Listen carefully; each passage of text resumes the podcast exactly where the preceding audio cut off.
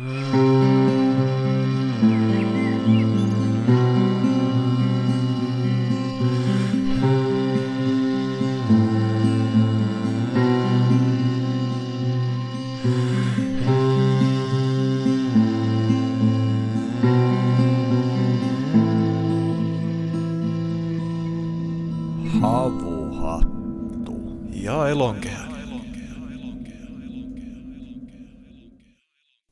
Tervetuloa Havuhatun ja Elonkehän ensimmäiseen yhteispodcastiin, arvon kuulijat.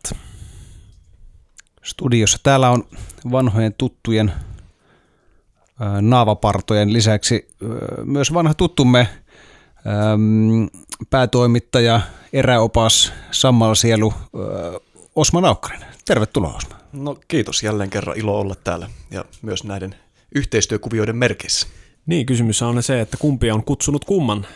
Kutsuiko Osma meidät kylään vai Niin, niin kutsuinko mä periaatteessa itteni tänne? niin, siinä melkein taisi käydä. Mutta pojat, mistä tässä nyt oikein on kysymys tässä, tässä tuota meidän yhteistyöpodcastissa?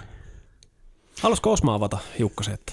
Joo, no varmaan se oli silloin, kun, mitä se oli toissa keväänä, kun olin täällä silloin nauhoituksissa ja silloin oli vähän aloittanut sinne päätoimittajan Pestissä Elonkehä-lehdessä.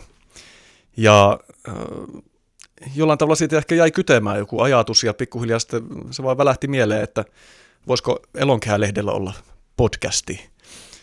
Ja sitten tuntui jotenkin turhalta, että lähdettäisiin luomaan täysin tyhjältä pohjalta ja hankkimaan jotain kalustoa ja ammattitaitoa ja muuta sitten sen taustalle. Joten ajattelin sitten, että kysytäänpäs havuhatuilta, että kiinnostaisiko heitä tämmöinen yhteistyö, että siitä varmaan olisi jonkinlaista synergiaetua molemmille osapuolille siinä. Joo, ja kyllähän se kiinnosti. Itsellä on tullut luettua Elonkehää nyt suhteellisen aktiivisesti. Aluksi selailleen ennen kuin Osman tapasin, mutta sitten jakson jälkeen vähän ehkä enemmänkin. Ja, ja täytyy kyllä sanoa, että nämä teemat, mitä Elonkehässä käsitellään, niin, niin ne on tosi kiinnostavia. Ja oikeastaan tavallaan hyvin niin kuin ainutlaatuisia mm. mun mielestä sekä Suomessa että sitten maailmanlaajuisesti. Mutta tietenkin se kiinnostaa eri tavalla siksi, että ollaan täällä suomalaisessa ympäristössä ja ne kumpuaa sieltä. Mm. Ja, ja sitten kun ehdotit tätä ja, ja tota Jooneksen kanssa pohdittiin, niin olin kyllä heti messissä. Tämä oli mun mielestä tosi hyvä idea. Niin, kerropa Osma Hiukkasen tota lisää vielä tästä Elonkehä-lehdestä. Eli sä oot ollut toi, päätoimittajana tässä nyt pari vuotta. Kuinka vanhaa tämä lehti on ja tota, mistä tämä on alun perin lähtenyt liikkeelle ja, ja mi- miten se on kehittynyt tähän muotoon, missä se nykyään Joo, on? eli itse on tosiaan tässä ollut vaimoni kanssa syksystä 2017 ollaan ollut, oltu päätoimittajina Elonkehä-lehdessä. Ja Elonkehä-lehdellähän on ihan kunnioitettava kohta, kohta 25 vuoden mittainen historia, että vuonna 1995 Elonkehä aloitti ensin, silloin oli olemassa tämmöinen ekologinen puolue, joka ajoi tavallaan tällaista syvävihreää politiikkaa ja Elonkehä aloitti silloin puoluelehti Tuen turvin sitten tämän ekologisen puolueen äänen kannattajana. Erinäisten vaiheiden jälkeen puolue ei kuitenkaan, sai siis yhden eduskuntapaikan silloin noissa vaaleissa, mutta... Kuka oli muuten tämä? No se oli itse asiassa Pertti Veltto Virtanen. Kyllä, joo. Mutta tuota niin, seuraavissa vaaleissa sitten ei enää ekologinen puolue saanut paikkaa, joten puoluelehti tukiikin lakkasi, mutta käsittääkseni edelleen Elonkehä-lehti saattaa olla ainoa puoluelehti tai jonkin puolueen äänen kannattaja, joka on tämän ää, niin kuin puolueesta irtaantumisen jälkeen jatkanut olemassaoloaan itsenäisenä lehtenä. Eli sen jälkeen perustettiin sitten yhdistys, joka alkoi kustantamaan ää, julkaisemaan elonkehää ää, aluksi ää, tämmöisenä tabloidimuotoisena lehtenä. Tuossa 2010-luvulle tultaessa ainakin silloin se oli kerran kuukaudessa ilmestyvä, mutta erinäisten vaiheiden jälkeen sitten taisi olla 2013, kun silloin tehtiin uudistus, jossa lehti vaihtoi formaattia tällaiseen neljä kertaa vuodessa ilmestyvään aikakauslehteen, ja se on toiminut kyllä tosi hyvin, että mitä itsekin niihin aikoihin lähdin silloin tilaajaksi ja nautin silloin lukemastani ja erinäisten sattumusten kautta sitten päätynyt itse lehteä tekemään. Ja nyt kun mainitsit tuon pu- puolueen lehden ja puoluetuen, niin juuri tänään saimme uutista kuulla, että Vihreä Lankalehti joka on siis Vihreän liiton puoluelehti, niin lopettaa toimintaansa. Joo, luin rahat, itse saman uutisen. Joo. Rahat ohjataan puhdasti, niin kuin, puhtaasti tiedotus- eli mainostoimintaa. Joo, luin itse tuon saman ja kieltämättä ehkä pidän päätöstä vähän erikoisena siinä mielessä, että kyllä se somevaikuttaminenkin ehkä tarvitsee laadukasta journalismia tuekseen, jos aiotaan tehdä muutakin kuin huudella poterosta toiseen. Eli kyllä tämmöinen painettu media ja laadukas journalismi jollakin tavalla tasapainottaisi tällaista nykyistä polarisoitunutta keskustelukulttuuria ja tarjoaa niin kuin perusteltuja ja huolellisia artikkeleita, joiden pohjalta voidaan sitten keskustella, että pidän tätä vihreiden päätöstä kyllä aika omituisena. Ja kyllähän siinä saman tien niin lähtee aika paljon resursseja tietyllä tavalla suomalaiselta ympäristöjournalismilta, että, että, että hmm. Joo, se mistä pidän erityisen paljon Elonkehälehdessä on, on se, että, että nimenomaan artikkelit ei selvästikään ole hirvittävän rajoitettuja pituudeltaan. Että tämmöiset julkaisut, missä itse on siis tehnyt jonkin verran toimittajan töitä ja sehän on ihan vakio juttu, että sulle annetaan, että se on tuhat merkkiä ja siihen sitten purista se asias. Kaikista hirvittävin oli se, kun tulin Nepalista ja olin tämmöinen niinpuusta innostunut tota, sanan saattaja ja halusin puhua paljon niimistä ihmisille, ja Joonas varmasti hyvin muistaa tämän ja sitten kun kovalla vaivalla onnistuin myymään ylioppilaslehteen artikkelin niimistä, niin, niin se taisi olla, että siinä oli kolme kappaletta ja, ja tota, näkökulma oli hyvin rajattu. Ja, mutta tämä on siis arkipäivää tietenkin journalismissa sikäli, että, että päätoimittaja aika paljon määrittää sitä lehden linjaa ja sitten myöskin määrittää, että, että minkä mittaisia juttuja tulee. Mutta onko ymmärtänyt oikein, että Elonkehän lehdessä ei niin tarkkaan ole tällaista niin kuin rajoitusta? Ei, ei ole tarkasti ja sanotaanko näin, että me halutaan jokaisen numero vaihtelevaa sisältöä sille, että siellä olisi pitkiäkin artikkeleita, mutta sitten myös lyhyempiä artikkeleita ja sitten eri tavallaan tyylejä myöskin, että on haastatteluja, mutta sen lisäksi vaikka tällaisia ympäristöfilosofisia esseitä ja pohdintoja, että niin kuin laidasta laitaan, eikä haluta tavallaan sitä, että artikkelit olisi jossain, jollain tavalla helppoja, että asialtaan ne saa olla myöskin haastavia, että ne täytyy miettiä, mutta sitten mihin ollaan pyritty nyt tässä viime aikoina varsinkin, että ne olisi jollakin tavalla kuitenkin yleistajuisia ja yleiskielisiä, että ainakaan niin kuin, kielen, kielen suhteen ei olisi niin kuin tavallaan sitä haastavuutta, vaan se tulisi sitä tavallaan asiasisällöstä. Mm-hmm. Joo, se on mun mielestä tosi raikasta, koska tosiaan nykyään ei olla menossa siihen suuntaan, että otetaan lehti käteen ja istutaan illalla teekupposen äärelle ja syvennytään siihen ja pyritään todella ymmärtämään, mitä kirjoittaja siinä haluaa kertoa, vaan enemmänkin tämmöiseen klikkijournalismiin ja siihen, että kaikki olisi tiivistettävissä kahteen lauseeseen ja iskulauseisiin ja, ja sitten mitä tulee itse, itse journalisteihin, niin, niin heidän kirjoittamiansa sitten asioita helposti voidaan ottaa kontekstista ja ä, luoda kokonaisia niin kuin uusia tarinoita vaan pelkästään sen lukijan tulkinnan näkökulmasta. Ää, mä näkisin, että semmoisissa pitkissä artikkeleissa tällaista riskiä on vähemmän. Et siinä mielessä tämmöinen hidas journalismi on vähän niin kuin tämmöinen podcast kirjallisessa muodossa. Eli se on keskusteleva ja si- siinä niin kuin, tavallaan se elää siinä artikkelin aikana se ajatus. Ja ehkä kirjoittaja ei itsekään tiedä, mihin sitten artikkelin lopussa ajatuksineen päätyy. Vasta sitten sen jälkeen, kun on artikkelin kirjoittanut, niin se, se käy ilmi. Eli tavallaan ei ole tämmöisiä niin kuin ennalta määritettyjä totuuksia, ennalta määritettyjä näkökulmia, vaan, vaan annetaan sen tekstin elää. Mm, kyllä se taitaa olla juuri näin. Ja mitä itsekin on, on kirjoittanut, kirjoittanut lehteen, niin kyllä sinne kirjoitusprosessin aikana aina myös omat ajatukset laajenee ja, ja nimenomaan halutaan mennä syvälle. Kuitenkin syvä ekologisesta kulttuurilehdestä kyse, niin mm. syvä vihreästä lehdestä, niin siinäkin mielessä sitten, että mennään sitten vähän sinne ju, juuriin ja, ja niin, niin kuin todellisiin syntyihin, mitä näissä asioissa on, mistä keskustellaan ja kirjoitetaan. Mm-hmm tuo Oton vertaus podcastiin on siinäkin mielessä osuva tässä tapauksessa, että kuten podcastitkin, niin äm, tämäkin lehti on aika lailla riippumaton. Teillä ei ole mainostajien tai, tai tuota, varsinaisen niin kuin ideologisen järjestön taakkaa siellä takana, vaan ymmärtääkseni saatte aika vapaasti kuitenkin tuottaa sitä sisältöä, mitä, mitä haluatte tehdä. Öm, mainitsit tosiaan tuossa, että olette syvä ekologinen kulttuurilehti. Mitä se teidän tapauksessanne tarkoittaa? Niin, eli syvä ekologiahan on äh, aatesuuntauksena varmaankin äh, enimmäkseen norjalaisen äh, filosofin Arne Nessin luoma, ja sen ytimessä on äh, käsitys ihmisestä tämän muun luonnon osana. Ensinnäkin, että ajatellaan ihmisen paikkaa luontokeskeisesti, ei ihmiskeskeisesti, että ihminen olisi tässä kaiken napa ja kaikki pyörii ihmisen ympärillä. Mutta toisaalta sitten hyvin tärkeää on myös se, että ihminen omalla toiminnallaan ei saisi tyydyttää omia toissijaisia tarpeitaan muiden eliölajien, elävien olentojen ensisijaisten tarpeiden kustannuksella. Et ensisijaiset tarpeet on niitä, jotka ylläpitää tämän elämän olemassaoloa tällä maapallolla ja eliölajien olemassaoloa ja elämää, kuten vaikka ruoka, suoja, vesi, mm, e, riittävät elinympäristöt.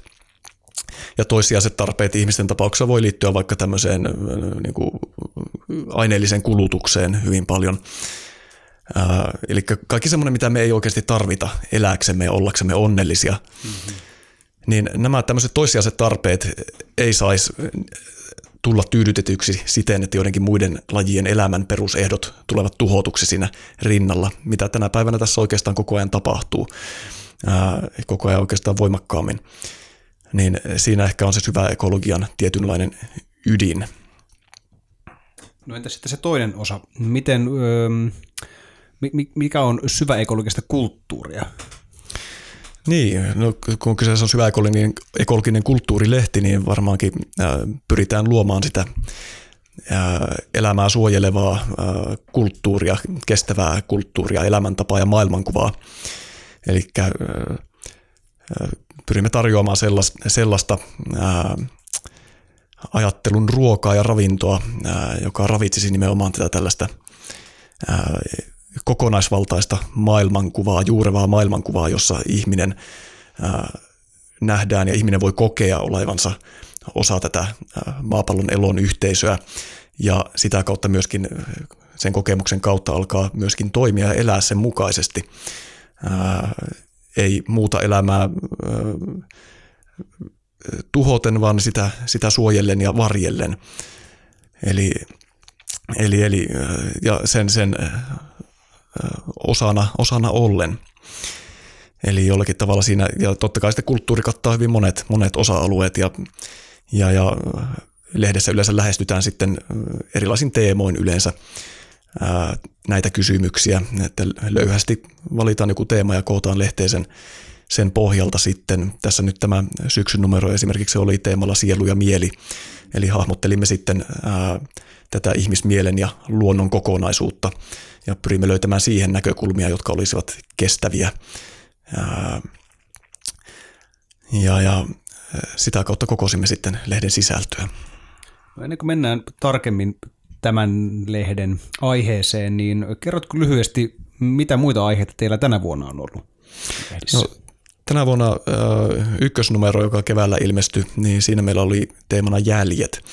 Ja siinäkin tämä teema oli siinä mielessä lavea, että oli myöskin tällaisia tavallaan, niin kuin puhutaan monesti ekologista jalanjäljestä tai muusta. Siinä oli esimerkiksi Mikko Soljan hyvä artikkeli digitaalisen viestinnän ekologisesta jalanjäljestä.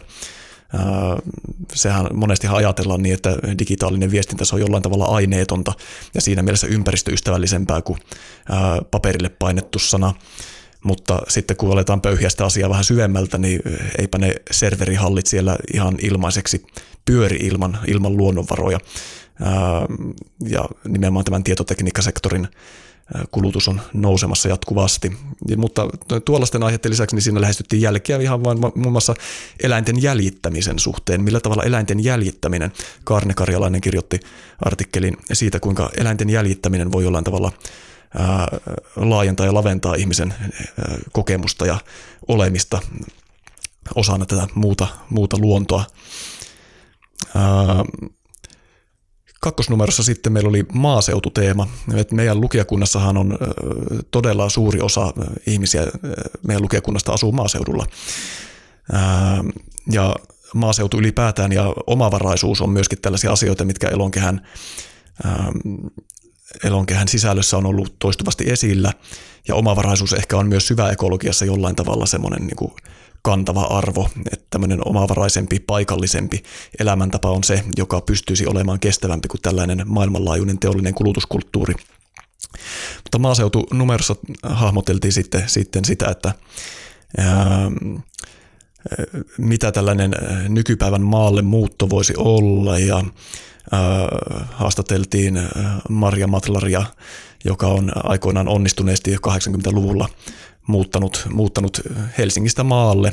Kaikkien epäily, oli epäilijöitäkin siinä ympärillä, mutta osoittivat, että tällainen onnistuu ja tavallaan semmoinen hyvä, hyvä positiivinen esimerkki siitä. Oli myös kirjoitus siitä, kuinka maaseutu autioituu ja mitä maaseudun autioituminen tarkoittaa sitten muulle luonnolle. Onko se hyvä vai huono asia.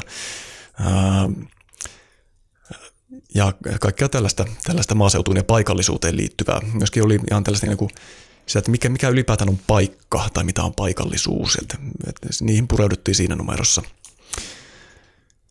Ja tässä, tässä, se on, tässä numerossa nyt sitten tosiaan se sielu ja mieli meillä teemana. Joo, lehden kasaaminen teemojen ympärille on, on tota, minun mielestä hyvin järkevää. Yleensä kun lähestytään tällaisia äh, hyvin monitahoisia äh, aihealueita, kuten just vaikka syvä ekologia ja kestävä kulttuuri ja, ja tota, näin poispäin, niin, niin tota, ää, silloin helposti voi jäädä siihen ikään kuin suohon, määritelmien suohon, että yritäpä tässä tehdä nyt yhden lehden aiheesta syvää ekologia, niin, niin helposti huomaa, että se ei, ei pysy kasassa. Sama koskee tosiaan podcasteja, jos vielä tätä vertausta jatkaa, että itse kuuntelen monia podcasteja ja, ja joissain podcasteissa se ajatus on, että ei varsinaisesti mitään teemaa, että kunhan vaan lätistään tässä näin ja se on helposti podcastin turmioksi. Mun mielestä parhaat podcastit on sellaisia, joilla on tietty kehikko, mistä sitä lähestytään sitä koko maailman ihmettelyä ja havainnointia, mutta joka jaksossa se kehikko rajataan vielä tarkemmin johonkin teemaan. Mutta se, mitä me ollaan esimerkiksi Jooneksen kanssa huomattu tässä podcastia tehdessä, on se, että kun otetaan aiheeksi joku vaikkapa polku, voisi ajatella, että no polku, että eikö se nyt ole aika semmoinen suhteellisen yksinkertainen aihe, että kun ihmiset kävelee tietyssä paikassa tarpeeksi pitkään, niin siihen tulee polku. Mutta te, jotka olette kuunnelleet jaksoja, varsinkin siellä löylyosiossa, niin, niin huomaatte kyllä, että, että olemme itsekin aika hämmästyneitä, että miten kauas siitä aiheesta voi tehdä erilaisia linkkejä ja, ja miten ne kaikki lopulta voi sitoa sen teeman, teeman ympärille. Ja mun mielestä Elonkehässä tämä kakkosnumero juuri oli siitä mahtava esimerkki, että siinä, siinä todella päästiin niin kuin, ää, monesta näkökulmasta tarkkailemaan tätä, että oli juuri tätä henkilöjuttua, sitten oli niin kuin tarkemmin laajempaa yhteiskunnallista analyysiä ja sitten hyvin tämmöistä konkreettista kuten myös tässä uusimmassa numerossa esimerkiksi tämä Rahkasammalen mm. käyttöopas, niin, niin tota, siellä ollaan hyvin, hyvin niin kuin kädet maassa niin sanotusti.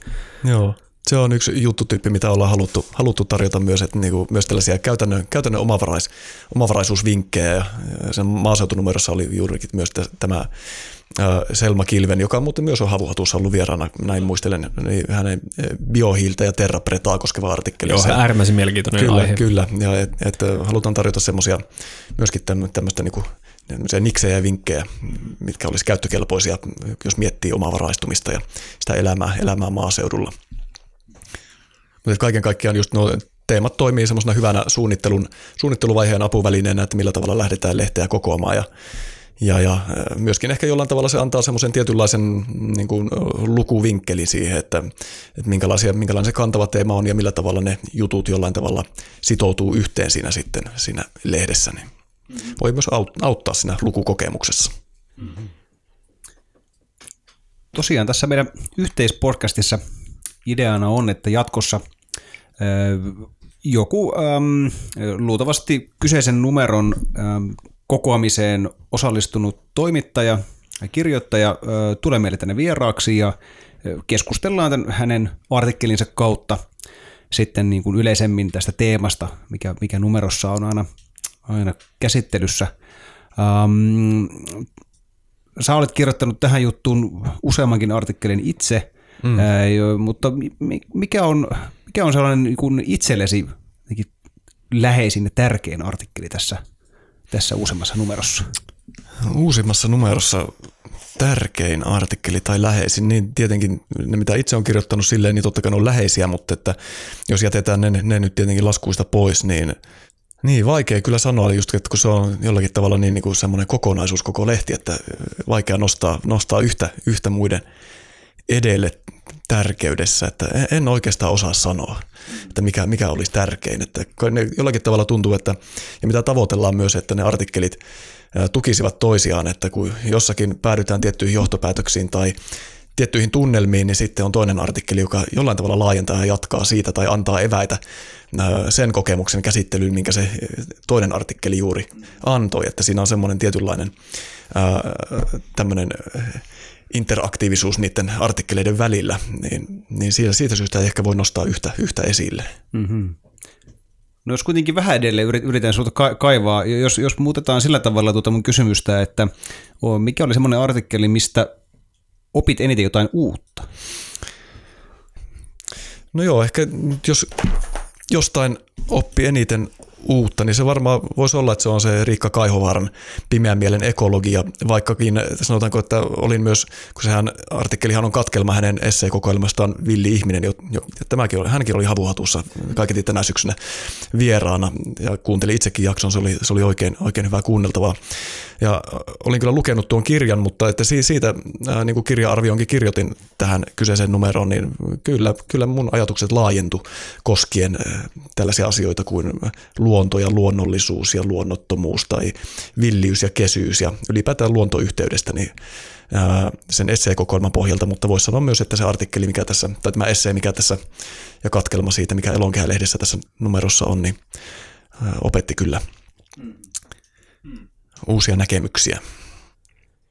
Kyllä, itsekin kyllä opin Riikalta paljon tämän jakson, jakson aikana ja myöskin hänen, hänen kirjansa lukiessa ja, ja tota, ehkä se vaikuttavin teema liittyy nimenomaan tähän luontoyhteyteen. Se on nimittäin termi, jota itse aion viljellä tästä eteenpäin luontosuhteen sijaan. Mun mielestä se on huomattavasti kuvaavampi ja itsessään tuo termi ää, voi avata jo paljon, paljon siitä, että miten Riikka tätä ää, aihetta lähestyy. Ää, ymmärrän kyllä tämä valintasi, koska niin kuin nimenomaan ää, se ää, näkökulman raikkaus ehkä liittyy ennen kaikkea siihen, että me ollaan kaikki vähän tämmöisiä toivottomia romantikkoja, mitä luontoon tulee, eli Eli kaikkihan me arvostetaan koskematonta korpimaata ja ä, arniometsiä ja, ja niiden koskemattomuutta ja kauneutta. Mutta on itse monta kertaa pohtinut tosiaan sitä teemaa, mitä, mitä siinä jaksossakin sitten paljon käsiteltiin, eli mihinkä se luonto sitten loppuu. Että onko se Kampin narikkatori ää, luontoa vai ei. Jos kävelet muinaisessa metsässä ja siellä tulee vastaan joku lähes maatunut temppeli, niin loppuuko se luonto siihen ja näin poispäin. Eli Eli, eli se on minun mielestä virkistävä näkökulma. Ihan kaikesta en tietenkään ole samaa mieltä. Ehkä sanotaanko niin kuin ihmiskuva on semmoinen pointsi, mistä myöskin siinä jakson aikana juteltiin ja, ja tietoisuuskäsitys. Mutta sen takia tykkään kuluttaa journalismia juuri, että pääsen sukeltamaan johonkin toiseen näkökulmaan. Ei tarvitse olla samaa mieltä, enkä haluakaan olla samaa mieltä, vaan oppia. Ja, ja tota, se, tässä artikkelissa tulee, tulee myös minun mielestä hyvin esiin mm. tämä näkökulma. Kyllä, joo, ja itsekin tässä viime aikoina ja myöskin tuo Kaihovaaran esseekokoelman pohjalta on entistä enemmän pohtinut sitä, juurikin itsellekin tämä luontoyhteyskäsite on viime vuosina muodostunut läheisemmäksi kuin luontosuhde, mutta sitten rupesin ajattelemaan sitä, että ehkä kun itse olen saanut kokemuksia siitä, että kuinka sen luontoyhteyden voisi useammin kokea ihan vaikka rakennetussa ympäristössä tai kaupunkiympäristössä, ää, tai oikeastaan ihan missä vaan, koska mitä muuta luonto tosiaan on kuin kaikki mitä on, joten kaikkialla sen yhteyden voi periaatteessa saada. Mutta että se on varmaan niin, että kun ajatellaan, että nyt mennään luontoon ja mennään metsään, niin olisiko se niin, että se luontoyhteys on tavallaan helpompi kokea ja tuntea jossain muualla kuin siellä kesytetyssä ja rakennetussa ympäristössä.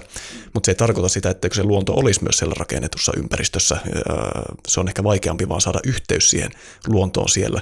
Mutta sitten kun sitä taitoa etsiä se luontoyhteys kehittää, niin ei se mahdotonta ole siellä Helsingin keskustassakaan tuntea sitä luontoyhteyttä, mutta se on varmasti vaikeampaa kuin vaikka tällä Vartiosaaressa. Niin kyllä sen luontoyhteyden tunteminen tuolla Aleksanterin kadulla, niin kyllä, kyllä minun mielestäni vaatii sitä, että siellä ihan oikeassa korpierämaassa on viettänyt, viettänyt kohtuullisen pitkiä aikoja ennen sitä. Varmaan jo, että on, on saanut niitä niin kuin alustavia jotakin niin kuin heijastuksia ja tuntemuksia, että miltä se yhteys tuntuu. Ja, mm-hmm. että se, se ei varmaan helppoa aloittaa siitä, että alanpa vahvistamaan luontoyhteyttäni, luontoyhteyttäni metrossa tai semmoisessa paikassa, niin se, se, on, se on ehkä sitten menee sinne niin kuin vaikeusasteella pitemmälle. Mm-hmm. Joo, epäilemättä tämä on myöskin näin. Ja, ja tota, silti näin, ja kor, haluanko ehkä korostaa vaan sitä, että näin valtavan ison arvon siinä, että pystyy elämään ää, ole, tai olemaan sinut itsensä kanssa missä tahansa ympäristössä – vaikka haluaisikin ehkä jopa niin kuin tälleen menetelmällisesti vaan tehdä eron rakennetun ja rakentamattoman ympäristön välillä. Ja voidaan me tehdä ihan terveysvaikutusten näkökulmasta, koska kaupungissa ei ole niitä terveysvaikutuksia, mitä rakentamattomassa metsässä. Mm, enemmän ehkä sairastumisvaikutuksia. Niin, nimenomaan, jos, jos kaikki mittarit otetaan mukaan. Uh, mutta minun mielestä sellainen ihminen, joka on todella sinut luontonsa kanssa, voi kyllä ylläpitää tervettä elämänkulttuuria myöskin kaupungin keskellä. Siinä olen samaa mieltä myös, että se ei ole helppoa. Ää, ja, ja että se varmasti vaatii sitä, että on hakenut semmoista kontrastia myös muualta. Mutta jotkut ihmiset, juuri tuossa ennen jaksoa mainitsinkin eräästä saksalaisesta ystävästäni, joka oikeastaan on kyllä kasvanut suurkaupungissa koko elämänsä, mutta silti hän on onnistunut luomaan sellaisen. Okei, myönnettäköön, München on suurkaupunki Alppien juurilla, eli e- ei ehkä pahin kaikista, mutta, mutta suurkaupunki silti – ää, mutta on onnistunut luomaan semmoisen kyvyn olla sinut itsensä kanssa ja, ja myöskin sinut aika rankankin luonnon kanssa. Että Muoniosta Münchenin liftaaminen ei se nyt ihan helppoa, että jos et ole, ole niin kuin sinut siinä ympäristössä, niin siinähän voi käydä keskellä talvea aika huonosti, aika nopeasti. Eli, eli siinä on myöskin paljon kysymys siitä, että miten asennoituu siihen ympäristöönsä, eikä, eikä kehitä semmoista niin kuin kategorista inhoa tai vihaa rakennettua ympäristöä kohtaan. Mm. Kyllä, eikö semmoinen ihmettelevä ja mm. asenne, asenne, niin se varmaan voi olla hedelmällisempi kuin... Filosofin asenne. Mm, kyllä, kyllä, että pohtii ja tutkaile, että mitä tämä nyt sitten oikein on. Mm-hmm. Tuomitseminen on helppoa, mutta, mutta huomattavasti haastavampaa ja antoisempaa on niin kuin, tutkia niiden ilmiöiden niin kuin pohjamutia. Mm kiireessä ja stressissä siellä Aleksanterin kadulla se ei etuisesti ole helppoa kyllä. Joo, eiköhän kiire ja stressi ole sellaisia tekijöitä, jotka nimenomaan irrottaa luontoyhteydestä. Että kun on kiirettä ja stressiä, niin sitä yhteyttä on varmaan vaikeampi kokea. Ehkä jopa irrottaa omasta luonnostaan. No siitä nimenomaan, niin, joo, kyllä. siitä varmaan nimenomaan kyse. Mm. joo, filosofisesta ihmettelystä äh, puheen ollen, niin, niin omasta mielestäni tämän uusimman lehden ehdottomasti riemastuttavin artikkeli oli, oli tota Mikko Kallion sivun Sartre Suksilla, ää, jossa puhutaan hiihtämisen eksistentialle mm. filosofiasta. Muuten arvasin, että te tykkäsitte tästä ahkiopummiutta käsittelevästä artikkelista. Myönnetään, se oli ensimmäinen, ensimmäinen artikkeli, joka minäkin tästä lehdestä luin välittömästi, kun näin sen tuossa sijoitusluettelossa. Joo, mä voisin itse asiassa, äh, ennen kuin mennään tähän artikkeliin, niin lukaista yhden pätkän, niin kuulijatkin saavat käsitystä, että mihinkäs, millaiseen kerrontaan tässä viitataan. Pistetään vähän tuota tunturi tuulten tuiverusa tähän ensin taustalla. Tosta noin.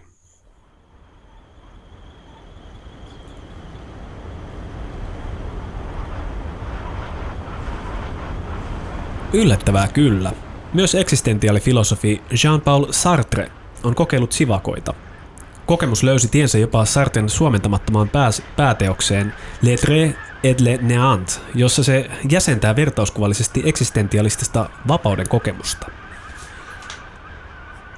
Linkolan tapaan Sartrekin jakaa mielipiteitä. Militantteinen kommunismisympatioineen hän on kiistanalainen hahmo, ja syystä. Syvän vihreäksi korpifilosofiksi Sartrea on vaikea mieltää – Muiden eksistentiaalisten tavoin Jean-Paul yhdistää enemmän tyylikkäästi pukeutuneeseen kaupunkilaiselämään ja tupakan hajuiseen keski-eurooppalaiseen kahvilakulttuuriin. Vakiintunut mielikuva keskusta kahviloissa maleksivista, muodikkaan synkistä myöhäisdändiistä on aika kaukana ahkiopummien hikisestä ulkosalla reippailusta. Silti, mikä usein unohtuu, Sartre oli myös urheilumiehiä. Hän oli muun muassa innokas Hörsensarjan amatöörinyrkkeilijä – ja rehellisyyden nimissä todettakoon, ettei Sartre kirjoittanut pohjoismaalaisille tutusta murt- murtumahiidosta, puhumattakaan ahkiupummeilusta umpihangessa pitkin metsäsuksin. Murtamaan hiihto jää hänelle vieraaksi, sitä taas kokeili natsisympatiosta tunnettu eksistentiaalikollega Martin Heidegger. Ranskalaisfilosofimme hyödynsi pääteoksessaan omia laskettelukokemuksiaan Sveitsin alpeilla.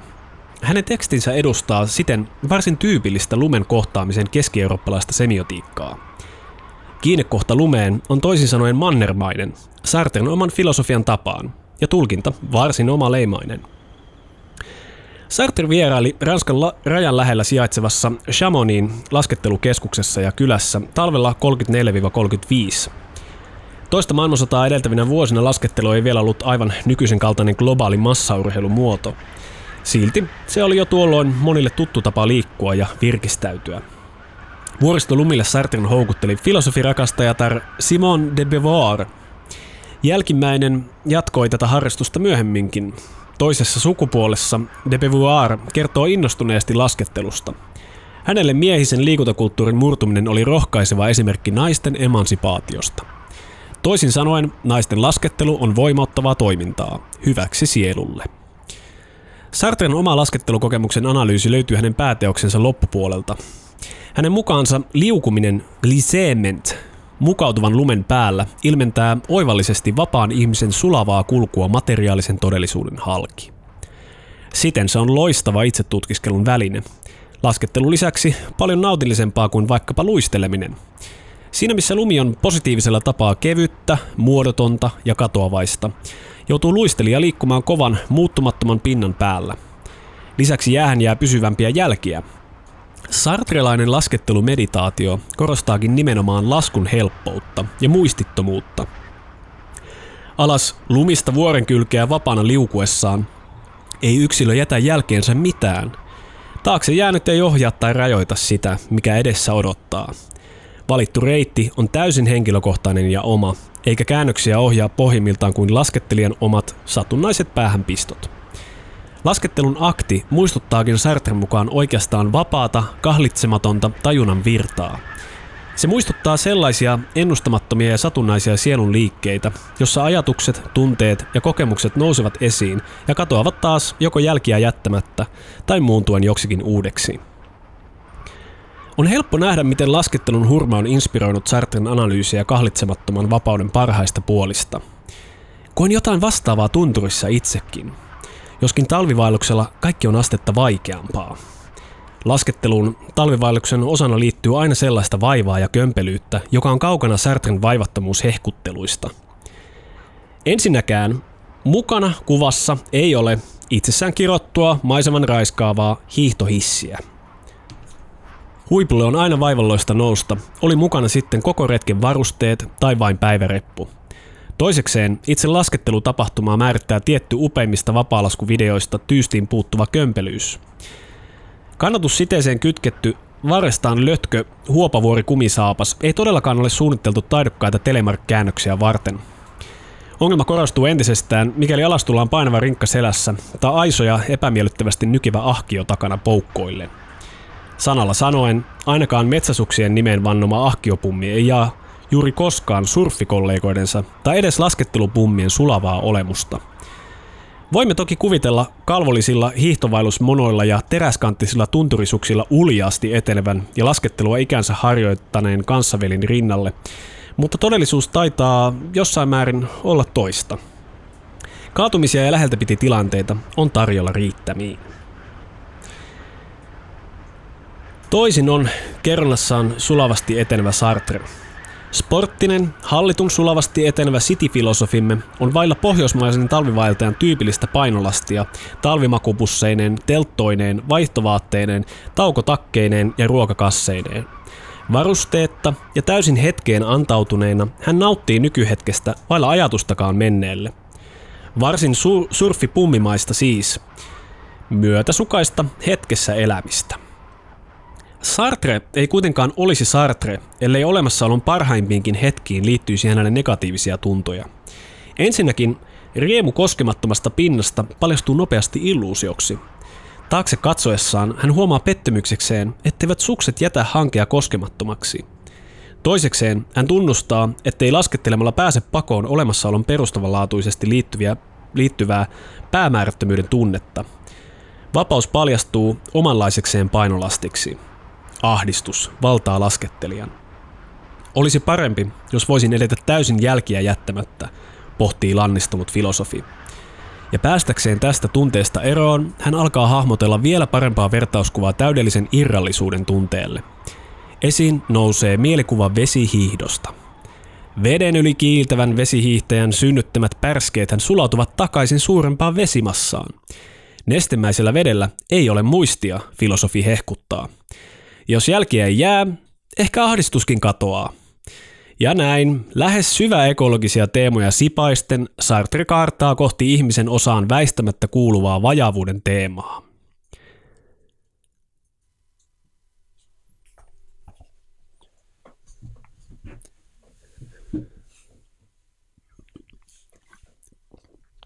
Tämä oli siinäkin mielessä riemukas artikkeli.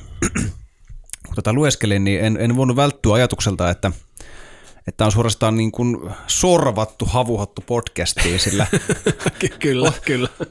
Otto tällaisena klassisen filosofin koulutuksen saaneena ää, ymmärtää toki Sartreen ajattelua, ää, mutta ei varsinaisesti niinkään hiihtovaeltumista, joten mä luulen, että Otto on, Otto on päässyt tämän artikkelin kautta pureutumaan paljon syvällisemmin hiihtovaeltamiseen, kun taas minä, joka, joka niin kuin ymmärrät tismalleen, mitä hän tarkoittaa tällä vaivalloisella etenemisellä ja, ja löysillä huopakumisaappailla te, te, tehdyillä telemarkkäännöksillä. Minä, minä, ja... Juuri näin minä taas pääsin taas asetta syvällisemmin nimenomaan tämän väylän kautta Sartreen ajattelu, joka oli minulle täysin, täysin niin kuin lähes avaamaton kirja. Osuvasti sanottu. Nimenomaan kiinnostavaa tässä artikkelissa on se, että, että tällainen hahmo, joka kuitenkin eittämättä on yksi 1900-luvun merkittävimpiä filosofeja, voidaan yhdistää tämmöiseen ikään kuin eräkirjallisuudesta myöskin tuttuun luonnon romantisoimisen ja sen inhorealistisuuden samaan aikaan hahmottavaan tapaan kirjoittaa. Se riemastuttavuus mun mielestä tulee siitä, että tämä Mikko Kallion sivu ymmärtää hyvin sen, että, että tämmöisellä vaelluksella koet sekä miellyttäviä että epämiellyttäviä kokemuksia ja kaikkea siltä väliltä. Jotkut hetket voivat olla jopa veret seisauttavia, kuten tämä yksi kyykistyminen siellä, siellä tota latujen risteyskohdassa, joka tässä mainitaan tässä mm. Ja se vertauskuva on, on minun mielestä aika osuva, kun puhutaan elämästä ylipäätänsä. Aika moni olisi varmasti valmis allekirjoittamaan sen, että elämässä on niin niitä miellyttäviä ja epämiellyttäviä hetkiä, ja kukin meistä hakee merkitystä elämälleen. Ja itse nautin erityisesti siitä, että Sartrea kritisoitiin myöskin siitä, että hänen eksistentiaaliset käsityksensä ja yritykset luoda filosofia sen perustalle, perusteelle, että jokainen luo oman elämänsä merkityksen, tulee, tulee mun mielestä tosi hyvin tässä, tässä artikkelissa esiin. Se on nimittäin aika heikolle pohjalle rakennettu filosofia, mun, mun mielestä ainakin. Ja, ja tota, olisin ehkä itse vielä tässä artikkelissa, jos, jos tota, tekisin kommentaariartikkelin, niin, niin ehkä sukeltaisin syvemmälle tuohon vesihiihtäjän ää, metaforaan. Eli silloin lähdettäisiin miettimään, että no mikä se onkaan se vesi, missä se hiihtää ja millaista vertauskuvaa mm. elämään se voisi edustaa kenties tässä henkilössä, joka, joka soljuu siellä, siellä veden keskellä. Joo, itse pidin artikkelissa myös tästä vertauksesta siellä jollakin tavalla kuvattiin tätä laskettelukokemusta, että se on tämmöinen vapaa lasku, juurikin nimenomaan, että painovoima vetää alaspäin. Ja muista mikä kohta siinä oli, kun taidettiin verrata tähän meidän nykyiseen kulttuuriin sitä, että meillä tässä, tässä jollakin tavalla myöskin on tällainen syöksylasku jonnekin menossa ja, ja vapaudestahan nimenomaan siinä tässä paljon ympärillä koko ajan kohkataan, hmm. että meillä on, on hirveästi sitä valinnanvapautta tehdä asioita, mutta onko se valinnanvapautta ää, te, valita ja tehdä, tehdä asioita siinä sivussa, kun koko ajan ollaan tavallaan siinä syöksylaskussa mm-hmm. jonnekin ja vauhti kiihtyy, kun taas sitten ehkä se talvivaelta ja ahkiopummi, niin siinä taas tulee se koko, koko tavallaan elämänne haasteet ja juuri ne epämukavuudet, ja, mutta myös ne, aina ne nautinnot ja onnen, onnen hetket, kun saavuttaa sen vaivan näön kautta tiettyjä asioita ja pääsee eteenpäin. Mutta missään vaiheessa tavallaan ei ole kyse siitä, etteikö itse olisi jollain tavalla hallinnassa itse äh, hallitsisi sitä, äh, mihin suuntaan siinä ollaan menossa tai mitä, mitä halutaan. Toisin kuin siinä syöksylaskussa voi olla toinen, toinen, toinen tempo ja toisenlainen äh, ajatus sitten. Pidin itsekin tuosta syöksylaskuvertauksesta. Ähm, kirjoittaja siinä, siinä puhui, että, että tavallaan ähm, nykyään, ny, nykymaailmassa tavallaan se, mikä muodostaa laskuttelun, on nämä käännökset. Ja käännökset tavallaan hiljentää myös sitä vauhtia. Ja itsekin kolmenvuotiaasta laskettelijana tiedän, että, että vauhti on toki niin kuin oleellinen osa sitä laskettelua, kuten tietyllä tavalla eteneminen elämässäkin on osa sitä niin kuin elämisen, elämisen prosessia, mutta ne, ne, mutta ne taidokkaat, käännökset nimenomaan tekee sen nautinnon siihen laskutteluun, mitä, mitä niin kuin syvemmin ja, ja jyrkemmin sä osaat niitä käännöksiä tehdä, sitä, sitä niin kuin kokonaisvaltaisempi niin kuin fyysinen kokemus se on se laskettelu sulle. Ja samalla tavalla, mitä niin kuin, monimuotoisempaa ja, ja, ja niin kuin rikkaampaa elämää sä elät, niin, niin se tavallaan my, myös hidastaa tavalla sitä niin kuin materiaalisen uh, vaurauden rakentamista, jota tämä syöksylasku tässä nyt niin kuvastaa. Hmm. Kyllä, ja syöksylasku ehkä juurikin vertauskuvana tälle, tälle kulutuskulttuurisyöksylaskulle, mutta sitten ehkä se, se ahkiota erämaassa vetävä, niin on enemmän sitten se semmoinen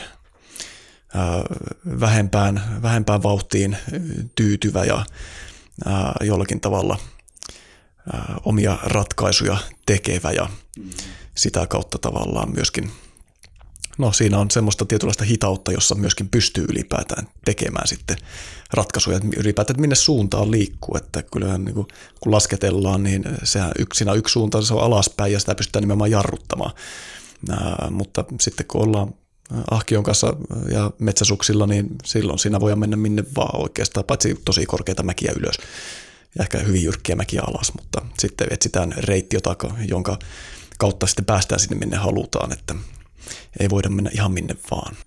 Kun sain ensimmäisen kerran äh, innostuksen kokeilla umpihankin hiihtoa, niin siinä viehätti nimenomaan juuri se sama asia, mikä viehättää ähm, poluttomassa metsässä kävelemisessä. Eli, eli äh, sä, sä joudut piirtämään itse sen oman viivasi siihen, siihen niin kuin maisemaan. Ja ne mahdollisuudet on niin kuin lähes rajattomat. Mm. Sä voit mennä ihan, ihan mistä vaan, mutta jokaisella valinnalla on, on niin kuin selkeä, selkeä tuota, ää, seuraus. Ja sen ahkion kanssa ei myöskään et pysty peruuttamaan. Eli se on, niin kuin, se on periaatteessa yksisuuntainen tie, mitä, mitä se joudut menemään. Ja se, se on, se on, jos menee ympyrää. Mutta siinä tulee ehkä just tämmöinen niinku, myös omavaraistuvan elämän semmoinen niin käytännön läheisyys, että mietitään tämmöistä mm. niin kuin talvivailusta ahkion kanssa. Että kyllä siinä miettii eri tavalla varmaan sitä käytännön läheisyyttä kuin vaikka sitten lasketellessa, kun mennään hiihtohissillä ylös ja sitten tullaan alas, niin siellä erämaassa metsäsuksilla ahkioperässä niin voi olla, että silloin katsoo, että mieluummin mä kierrän tuosta tuo ylimääräisen kilometrin matkan kuin menen tuota jyrkkää ylämäkeä ylös ja säästän mm-hmm. kilometrin matkassa. Että täytyy miettiä juurikin näitä niin kuin käytännön puolia ehkä paljon tarkemmin. Kyllä. Ja ikään kuin se laskettelija, kun hänelle tulee nälkä, niin hän voi kurvata sinne lähimpään rinnebaariin ja ottaa pari, pari bisseä ja minttukaakaon ja, ja, ja pizzan kun taas se hiihtovaeltaja, hän on kerännyt sinne ahkionsa, mitä, mitä hän on halunnut pakata ja mitä hän jaksaa kantaa mukanaan ja hän on sen viikon pari viikonlopun, kuinka kauan nyt hän onkaan, niin hän on täysin niiden omien valintojensa ja omien niin kuin, kantamustensa varassa, mm. kuten tavallaan tällaisessa niin kuin, um, juurevammassa, äh, omavaraisemmassa taloudessa elävä ihminenkin mm, on. Kyllä. Hän, hän joutuu sen satokauden aikana kerryttämään sen talven varalle ja hän on mm. sitten niin kuin niiden armoilla, Kyllä, mitä ja pystyy tekemään. ruumiillista työtä täytyy nyt tehdä sen eteen samalla tavalla kuin siellä talvivailuksella sitten, kun äh, aletaan leiriä tekemään ja ruokaa laittamaan, niin siinä sitten etitään eka hyvä leiripaikka ja sitten etitään hyvää polttopuuta ja siinä menee monta tuntia mahdollisesti ennen kuin pääsee siihen ruoanlaittoon varsinaisesti. Että se on vähän eri asia kuin se rinnepaariin kurvaaminen sitten, kun jos jonkun hampurilla se ostaminen sieltä, kuin se, että sitten siinä pakkasessa nuotiolla aletaan ruokaa keittämään, niin, mutta maistuupa hyvältä. Mm-hmm kuten varmasti myöskin jokainen, joka omaa ruokaa on kasvattanut ja omavaraisuuteen pyrkii, niin kyllähän se itse kasvatettu ruoka tuntuu aika ravitsevalta.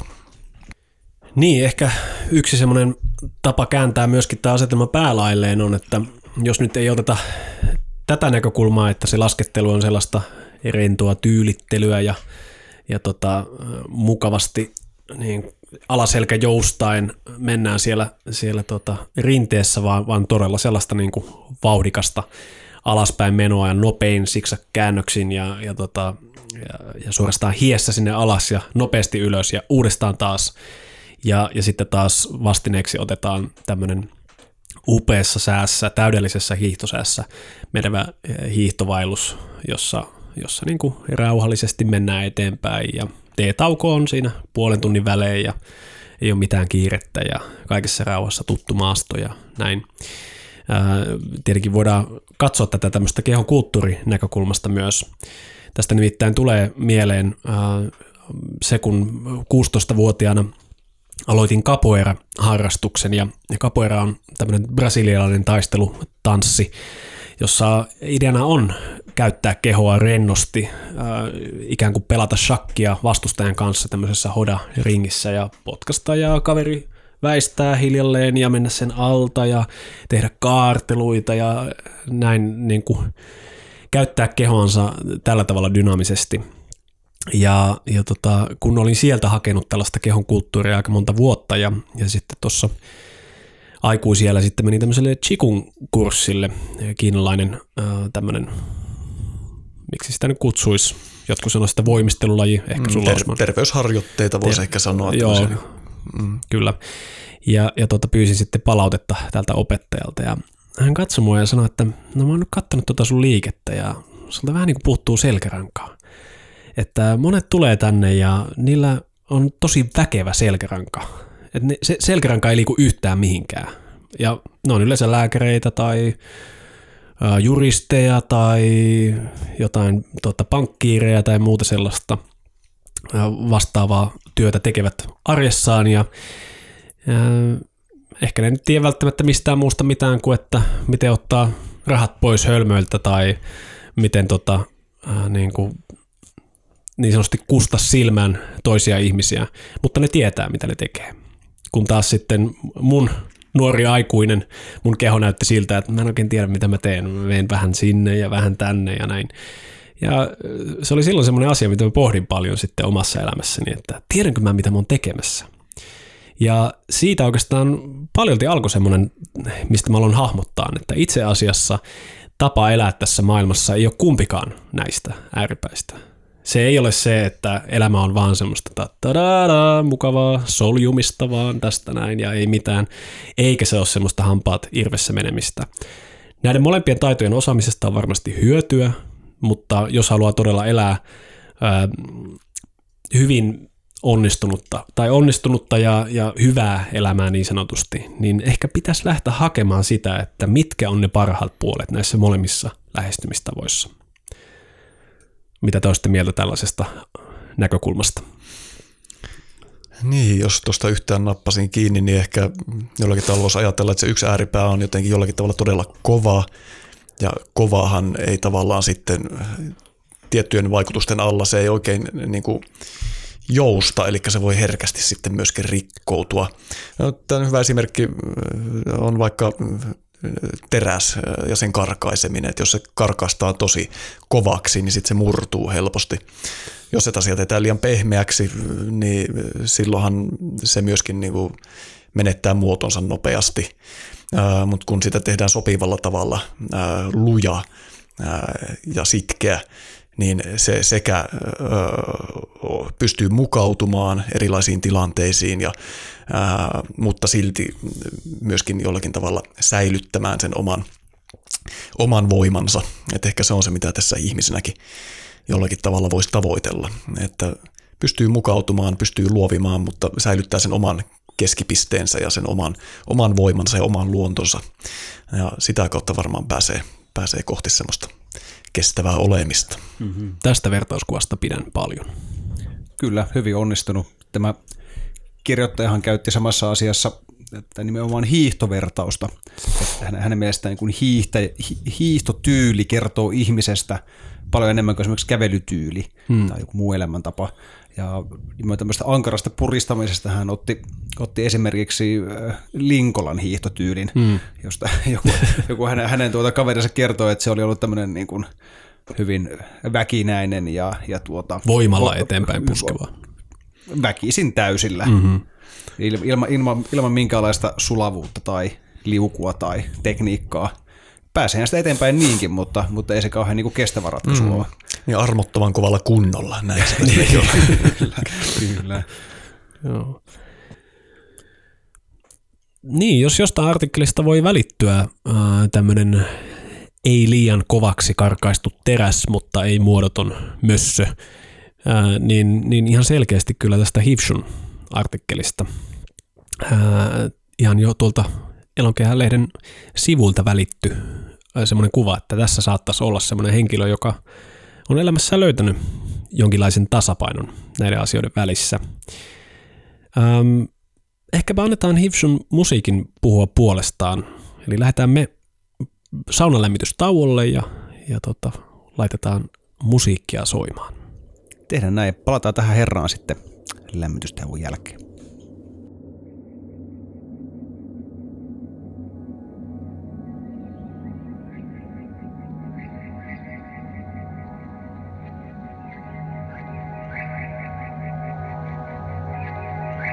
Aia kuorna, makitet darta, akpadim. Akpadidu takku everikkami. Akpadigorna, kaadahop irni heidat, uqutakkut qududangup, nukata idan. Imago ingmidarpa.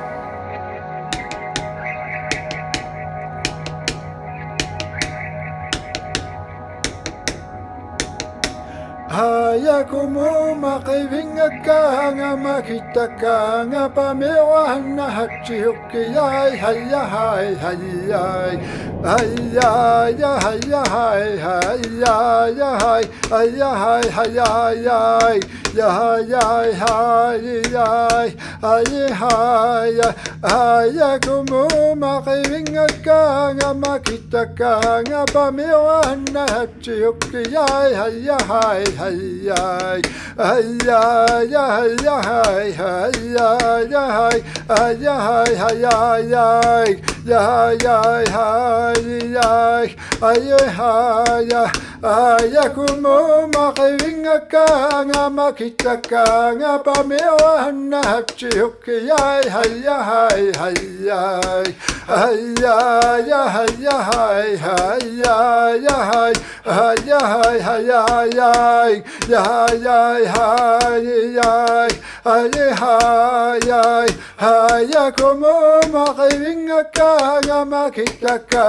يا بامي وهنا هبشي هبكي ياي هيا هاي هيا هيا يا هيا هاي هيا يا هاي هيا هاي هيا ياي يا هاي هاي ياي أري هاي هاي كمو مقيمين كانا مكيتا كانا بامي وهنا هبشي هبكي ياي هيا هاي هيا هيا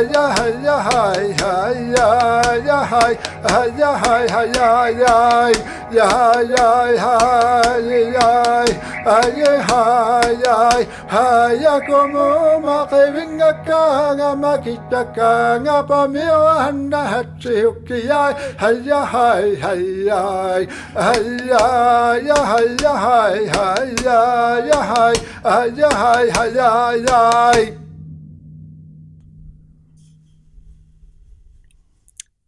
sanattomaksi vetää tämä kappale, mutta kaippa tässä pitää taas keskustelua silti jatkaa. Kuten varmasti huomaatte, niin näissä meidän elonkehäjaksoissa ää, täällä ollaan edelleen kaikkien kanssa, eli ei ole löylyosuutta, vaan saatte tämän kaiken sisällön kuunneltavaksenne ihan maksutta. Mutta Joonas, mitenkäs se sauna? Tuntuuko, että lähti hyvin liekit nuolemaan niitä puita? Kauniisti sytty, sytty noilla meillä rutikuivilla koivupuilla. Sieltä lähti savu, savu nousemaan kiikuroilla kohti Itämeren ulapoita. Tuossa artikkelissa, jonka sinä ja vaimosi Kaisa olette kirjoittaneet, niin ähm, hän mainitsee, että kun hän ensimmäisen kerran kuuli saamelaista joikua, niin hänelle tuli siitä semmoinen niin lämmin kotoinen tunnelma. Kuului se todella niin kuin, äh, tutulta. Ja, ja täytyy myöntää, että, että sama fiilis tuli itsellekin tästä. Tämä ei tuntunut yhtään niin vieraalta, mitä, mitä niin kuin moni maailmanmusiikki saattaa niin kuin äkkiseltään kuulostaa. Itsellä on jonkun verran noita saamelaisjuuria, niin missään nimessä se joiku ei ole mulla lapsena tullut, tullut niin kuin, elämääni mukaan, vaan olen sen niin kuin myöhemmin, myöhemmin niin kuin löytänyt. Se, on aina kuulostanut niin jotenkin niin kuin päälle liimatulta oudolta, ihmeelliseltä, kunnes ensimmäisen yhden kerran vaelluksella kokeilin itse joikata. Ja siitä kyllä tuli sellainen niin vahva karvojen pystyyn nousu, että, että sen jälkeen mä oon ymmärtänyt, että mistä joijusta on, on niin kysymys. Se ensimmäisen pienen niin kuin, äh, ikkuna siihen maailmaan. Miten se niin kuin ympäröivä luonto, ympäröivät tunturit, lähellä oleva suo, miten se kaikki vaikutti siihen, miten mä halusin laulaa ja, ja mikä, mikä, miten se laulu tuli ulos minussa. Ja, ja Hivsuhan tässä artikkelissa myös sanoo, että, että, että niin kuin nämä ympäröi, ympäröivä lumi ja jää ja vuoret, ne luo sen laulun. Ja se, se, on, se on kyllä helppo, helppo ymmärtää tässä, tässä niin kuin kuunnellessa. Mitä, mitä fiiliksiä sulla tämä laulu herätti, Osman? No joo, varmaan juuri tuo mitä kerroit niin, ja mitä myöskin omat kokemukset, että kun on pikkuhiljaa tässä viime vuosina saanut yhteyttä omaan ääneen ja omaan lauluun. Ja nimenomaan se on tullut aika paljon myös niin kuin tämmöisen sanattoman laulun kautta, niin, niin siinä on ää, no jollakin tavalla herännyt semmoinen niin kuin vahva, vahva niin kuin voimaantumisen tunne, että laulu kuuluu kaikille ja laulu on jotakin, joka voi yhdistää meitä kaikkeen tähän muuhun – muuhun olemassaoloon täällä. Ja sen laulun kautta me voimme ilmentää sitä meidän kokemustamme tässä, kuinka me koemme tämän oman olemisemme. Ja juuri tämä, tämä laulu, jonka kuulimme äsken, jonka Hivsu esitti, niin sehän on äh, tuota, hänen iso iso isänsä veljen laulu, jonka hän on äh, laulanut. Heillä on ollut silloin aikoinaan kokoontuminen, jossa he ovat kunnioittaneet esivanhempia. Ja tämän kokoontumisen yhteydessä sitten tietenkin on myös yhteisön, ää, yhteisön välejä tutkittu ja näin. Ja tämä niin kuin, ää, Hivsun isoisoisän veli, hänellä oli siinä yhteisössä jonkinlainen tämmöinen kiusaaja. Ja hän alkoi saada niin kuin mittansa täyteen, että hän ei enää siedä tätä kiusaamista. Ja hän tarttui rumpuun, joka on ollut siinä kokoontumissa läsnä ja silloin kaikki muut on pysähtynyt kuuntelemaan, koska nyt on jotain tärkeää sanottavaa tai tärkeää laulettavaa. Ja hän oli sitten tämän laulun laulanut ää, tästä kokemuksestaan ja pikkuhiljaa koko muu yhteisö oli yhtynyt siihen lauluun ja se lauluun yhtyminen tarkoittaa silloin sitä, että me ymmärrämme sinua, me kuulemme sinua. Ää, lopulta kun tämä laulu oli laulettu ja myöskin se viesti tavallaan tullut aika lailla kaikille selväksi, niin odotettiin sitten sitä, että vastaako tämä ää, Hivsun isoisä, iso iso isän veljen ää, kiusaaja tähän lauluun jollain tavalla ja ajateltiin, että ehkä hän vastaa nyt tai ehkä hän vastaa viikon päästä tai ehkä hän vastaa kuukauden päästä tai vuoden päästä. Hetki odotettiin ja tämä kiusaaja tarttui itse rumpuun ja alkoi laulaa samaa laulua, joka tarkoitti sitä, että minä ymmärrän sinua ja sen jälkeen hän ei kuulemma koskaan kiusannut enää ketään. Ja tämä mun mielestä, että mulle tuli kylmät väreet, kun mä kerroin tämän. siis mikä mahti laululla voi olla ihmisten yhdistämisessä, siltojen luomisessa, erilaisten välien ja konfliktien tasapainottamisessa ja muussa. Ja mun mielestä tässä meidän kulttuurissa ei ole kyllä niin kuin, ei ymmärretä tätä niin kuin oikeastaan millään tavalla, että miten tämmöinen yhteisöllinen laulu ja muu voi auttaa meitä, että kun meidän kulttuurissa kuitenkin on aika paljon se lähestymistapa, että on esiintyjät ja on katsojat. Ja se dynamiikka on sitä. Muut katsoo, kun ammattilaiset esiintyy. Mutta mitä jos niin kuin laulu, tanssi, musiikki, se onkin, voikin olla jotakin, joka rikastuttaa meidän kaikkien elämää ja auttaa meitä kohtaamaan elämän erilaisia haasteita. Että tässä on siinä mielessä mun suuri, suuri opetus tälle, tälle meidän, meidän kulttuurillemme. Tämä on mun mielestä hyvin syvä näkökulma tähän laulun eheyttävään vaikutukseen. Ähm, ehkä sen verran voisin tarjota eriävääkin mielipidettä, että meidän kulttuuri kyllä tunnistaa edelleen laulun myös tämmöisessä kollektiivisessa muodossa, vaikkapa kuorojen muodossa. Ja siinä, miten tietyt laulut ottaa niin kuin, niistä tulee niin sanotusti kansansävelmiä, jota kaikki osaavat tarvittaessa toistaa ja, ja mä oon aika varma siitä, että Suomessa on ollut tämmöinen yhteislaulukulttuuri hyvin vahvasti, hyvin pitkään. Yksi alue, missä näkee paljon tätä kulttuuria vielä elossa on Baltian alue ja, ja siellä se voi saada semmoisen hajun siitä, että miltä tuntuu ensinnäkin, kun tuntuu siltä, että kaikki on täällä ja kaikki laulaa. Esimerkiksi Latviassa osallistuin tällaiseen vähän niin kuin puistokonserttiin, jossa oli tuhansia ihmisiä. Latvia on pieni maa ja ihan kaikkialta Latviasta oli tullut, koska siellä oli ikään kuin tämmöinen paikallinen Vesamatti Loiri, pitkän uran tehnyt muusikko, tehnyt, säveltänyt, laulanut, sovittanut musiikkia. Ja olla siellä mukana, kun ihmiset laulaa sydämestään – sitä laulua, joka on pitänyt heidät hengissä sen, sen sortavan yhteiskuntajärjestyksen yli ja, ja, ja senkin jälkeen vielä yhdistää ihmisiä. Ja myöskin Suomessa tosiaan se on nähtävissä, vaikkapa nyt Vesa-Matti Loirin konserteissa, en, en ole itse paikalla ollut, ollut varsinaisesti, mutta kun katoin esimerkiksi tätä Kaurismäen äh, Loiri-dokumenttia ja siinä oli, oli joku keikka jostain festivaaleilta, missä oli kaikenikäisiä äh, nuorista vanhoihin ja he toistivat näitä myöskin Loirin esimerkiksi luontosuhteesta kumpuavia ää, tunnettuja kappaleita. Ää,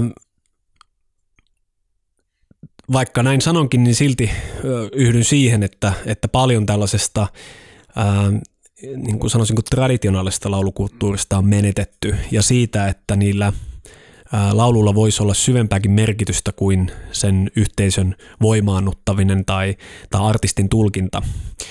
Äh, niin kuin tässäkin podcastissa saunajaksossa kuulitte, niin meillä on vähän tapana sitten yrittää elvyttää tällaista, äh, sanoisinko rituaalisissa menoissa tehtävää laulamista, joka, joka tässä tapauksessa suuntautuu saunaan ja ja on ollut itse asiassa mahtava huomata se, että monet ihmiset kykenee pääsemään aika nopeasti sen yli, että enhän mä osaa laulaa tai ei tämä nyt multa sujuu. Kun varsinkin on esilauluja, joka laulaa ensin yhden kierroksen ja sitten toisella kierroksella muut liittyy mukaan, Eli, eli silloin siinä pääsee mun mielestä yhdistämään parhaassa tapauksessa sekä sen äh, sanoisinko psykologisen voimaannuttamisen tunteen, miten hyvältä tuntuu laulaa yhdessä niin kuin kuorossa.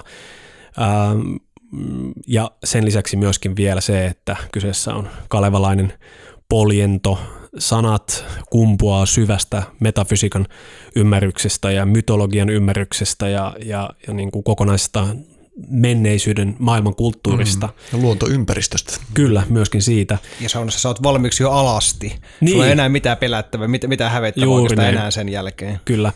Ja, ja hienoa ollut huomata myöskin, että usein ulkomaalaiset ystävät kykenevät kiinnittymään tähän, tähän kulttuuriin. Eli, eli se, vaikka se onkin tämmöinen kulttuurin jokaisella omaleimainen tapa, tapa tota, ilmaista itseään, niin, niin siinä todella on jotain tämmöistä yleismaailmallista. Mm. Joo, ja ehkä osin voisin vetää sanojani takaisin siinä mielessä, että kun äsken kun puhuin meidän kulttuuristamme, niin no ehkä itse koen jatkuvasti vähemmän ja vähemmän kytkeytyväni tähän ympäröivään kulutuskulttuuriin, joten juuri siinä kulutuskulttuurissa tuntuu, että tämä katkos ihmisen ja laulun ja tanssin välille on syntynyt, että on ne spesialistit jotka ja erityisammattihenkilöt, jotka sen osaa ja muut saavat pysyä lestissään ja kuunnella ja nauttia siitä.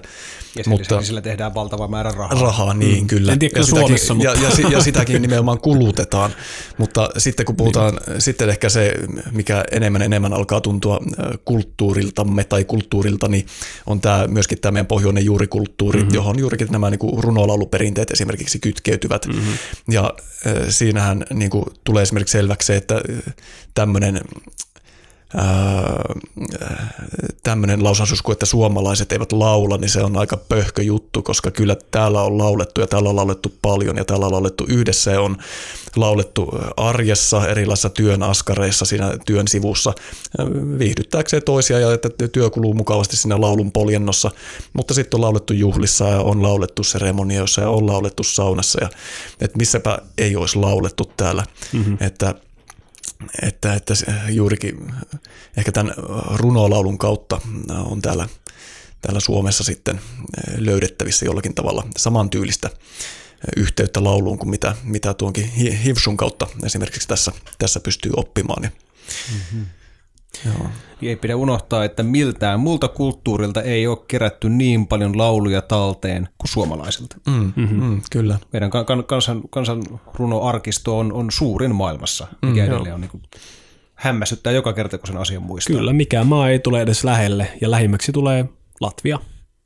Mm-hmm. Eli siinä on myöskin mielenkiintoinen yhteys tuonne aikojen taakse. Ja tuli myös hyvä pointti, minkä sanoisit aikaisemmin tuossa Osma, että – että nykyään lauluilla on esittäjä ja, ja kuuntelija, yleisö. Mm. Ja kuten runoja Suomessa on laulettu yle, yleensä niin kuin joko, joko porukassa tai yle, yleensä kaksin. Kaksi mm. ihmistä, jotka asettautuu vastatusten ja ovat toisensa kädestä kiinni ja laulavat niin kuin yhdessä toisilleensa. Mm. Ja nyt kun, nyt kun tässä on tämä arktinen laulukulttuuri käsittelyssä, niin muistan – muista mikä se kulttuuri on, mutta muista nähnyt tällaisia inuittinaisia, jotka laulaa ihan samalla tavalla, mutta mm. he ovat niin lähellä, että heidän nenänsä käytännössä koskevat toisiansa. Mm. Ja se on, niin kuin, siis, se on käsillä kosketettavan intiimi tilanne, mm. kun he laulavat toisilleensa. Mm. Ja y- y- yhdessä tavallaan leikittelevät sillä laululla. Ja ne, se on niin, niin, niin kuin intensiivinen – sen y- yhteys sen laulun kautta. Välillä niin purskahtaa nauruun ja välillä itkuun ja repeilee välillä ihan tosissaan. Ja se, se on, ni, niitä on tosi hauska katsoa, niitä, niitä tota, mm. taltiointeja, mitä on tällaista niin kuin inuitti-naisten niin kuin lauluhetkistä. Joo. Joo, kyllä tuota, niin, vielä juuri tämä, tämä tämmöinen niin kuin, tässä tämmöisessä äh, läntisessä kulttuurissa – kun on tämä vallalla tämä tämmöinen esiintyjä ja katsoja tai kuuntelija ajattelu jollain tavalla, niin se jollain tavalla hienosti hahmottu tuolla, siis Hivsu, tapasimme Hivsun tuolla Sommelo kansanmusiikkifestivaalilla Kuhmossa viime kesänä. Hän oli esiintyjänä siellä. Ja sillä Sommelo-festivaalilla muutenkin paljon on juuri runolaulua ja, ja niin kuin mennään tämmöisiin arkkaisempiin kansanmusiikin kerroksiin siellä. Uh, mutta tämä, kuten varmaan kuuluu tuossa, niin tämä tämän tyylinen musiikki, mitä Hivsu esittää, niin ei ehkä ole aivan omimmillaan tässä tämmöisessä esiintyjä katsojat ympäristössä. Mutta kuitenkin tuolla Sommelo-festivalillakin oli, tämä esiintyminen oli järjestetty näin. On lava ja sitten on istuimet, jossa yleisö istuu. Ja tämä oli niin kuin, tämä kontrasti siinä oikeastaan puhutteli todella paljon – et, ja kuten tuossa niin haastattelussa tuumattiin, että Hivsu oli aivan niin kuin oma itsensä kyllä siellä lavalla esiintyi niin kuin varmaan kuin muutenkin, tai ei nimenomaan ei esiintynyt, vaan lauloi niitä lauluja. Ja yleisö jollain tavalla sitten oli siinä ottamassa niitä vastaan, mutta se oli jollain tavalla semmoinen paradoksaalinen tilanne, että me istutaan siellä yleisössä ja kuunnellaan tätä tällaista musiikkia, joka tuntuu siltä, että tämä on hyvin niin kuin osallistavaa ja jollain tavalla sellaista, joka ei oikein istu tähän tämmöiseen Kuhmon musiikkitaloon. Se oli jännä ja opettavainen kokemus ja meillä oli hirveä sisäinen ristiriita siinä myöskin, kun tuntui, että nyt pitää alkaa tanssia. Mm mutta sitten siinä on se muu yleisö ympärillä ja näin, että voiko tässä nyt sitten ruveta tanssimaan, kun kaikki istuu hiljaa penkeessä. Ja tästä oikeastaan tullaan siihen, mitä, mitä tuossa haastattelussakin tämä äh, tuumattiin, tai Hivsu tuumasi tästä mielen ylivallasta, kuinka mieli pitää meitä vallassaan meidän tunteista riippumatta. Ja, äh, juuri siinäkin meillä oli mieli, joka ajatteli, että onko se nyt sopivaa tässä ruveta tanssimaan, mutta tunne sisällä sanoi, että nyt tekee mieli ruveta tanssimaan. Äh, lopulta sitten päästiin sen mielen yli sinne ja alettiin tanssia siellä vaivihkaan nurkassa. Ei haluttu aiheuttaa hämminkiä kuitenkaan, mutta pakko oli päästä, päästä liikkumaan sen musiikin, hmm. musiikin mukaan ja osallistua jollain tavalla siihen. Polvet ei taivu koukkuun enää. Joo. Joo, tästä tulee mieleen äh, eräs ystäväni, joka äh, vähän niin kuin harrastuksekseen on suorittanut tällaisia, äh, miksi niitä nyt voisi kutsua, rituaalimeno kuulostaa pelottavalta, mutta siis ihan häitä, häitä jossa, jossa käydään ikään kuin Itämeren suomalaisesta traditiosta kumpuavien käytäntöjen kautta ää, vihitään tällaiseen niin kuin, pyhän liittoon ihmisiä.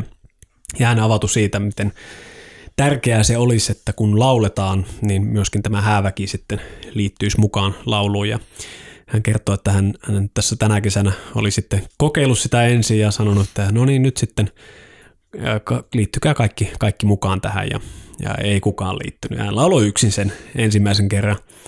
Ja sitten toisessa laulussa hän, hän niin sanoi, että nyt oikeasti kaikki mukaan. Ja nost, nostatti kättä ja no niin, nyt.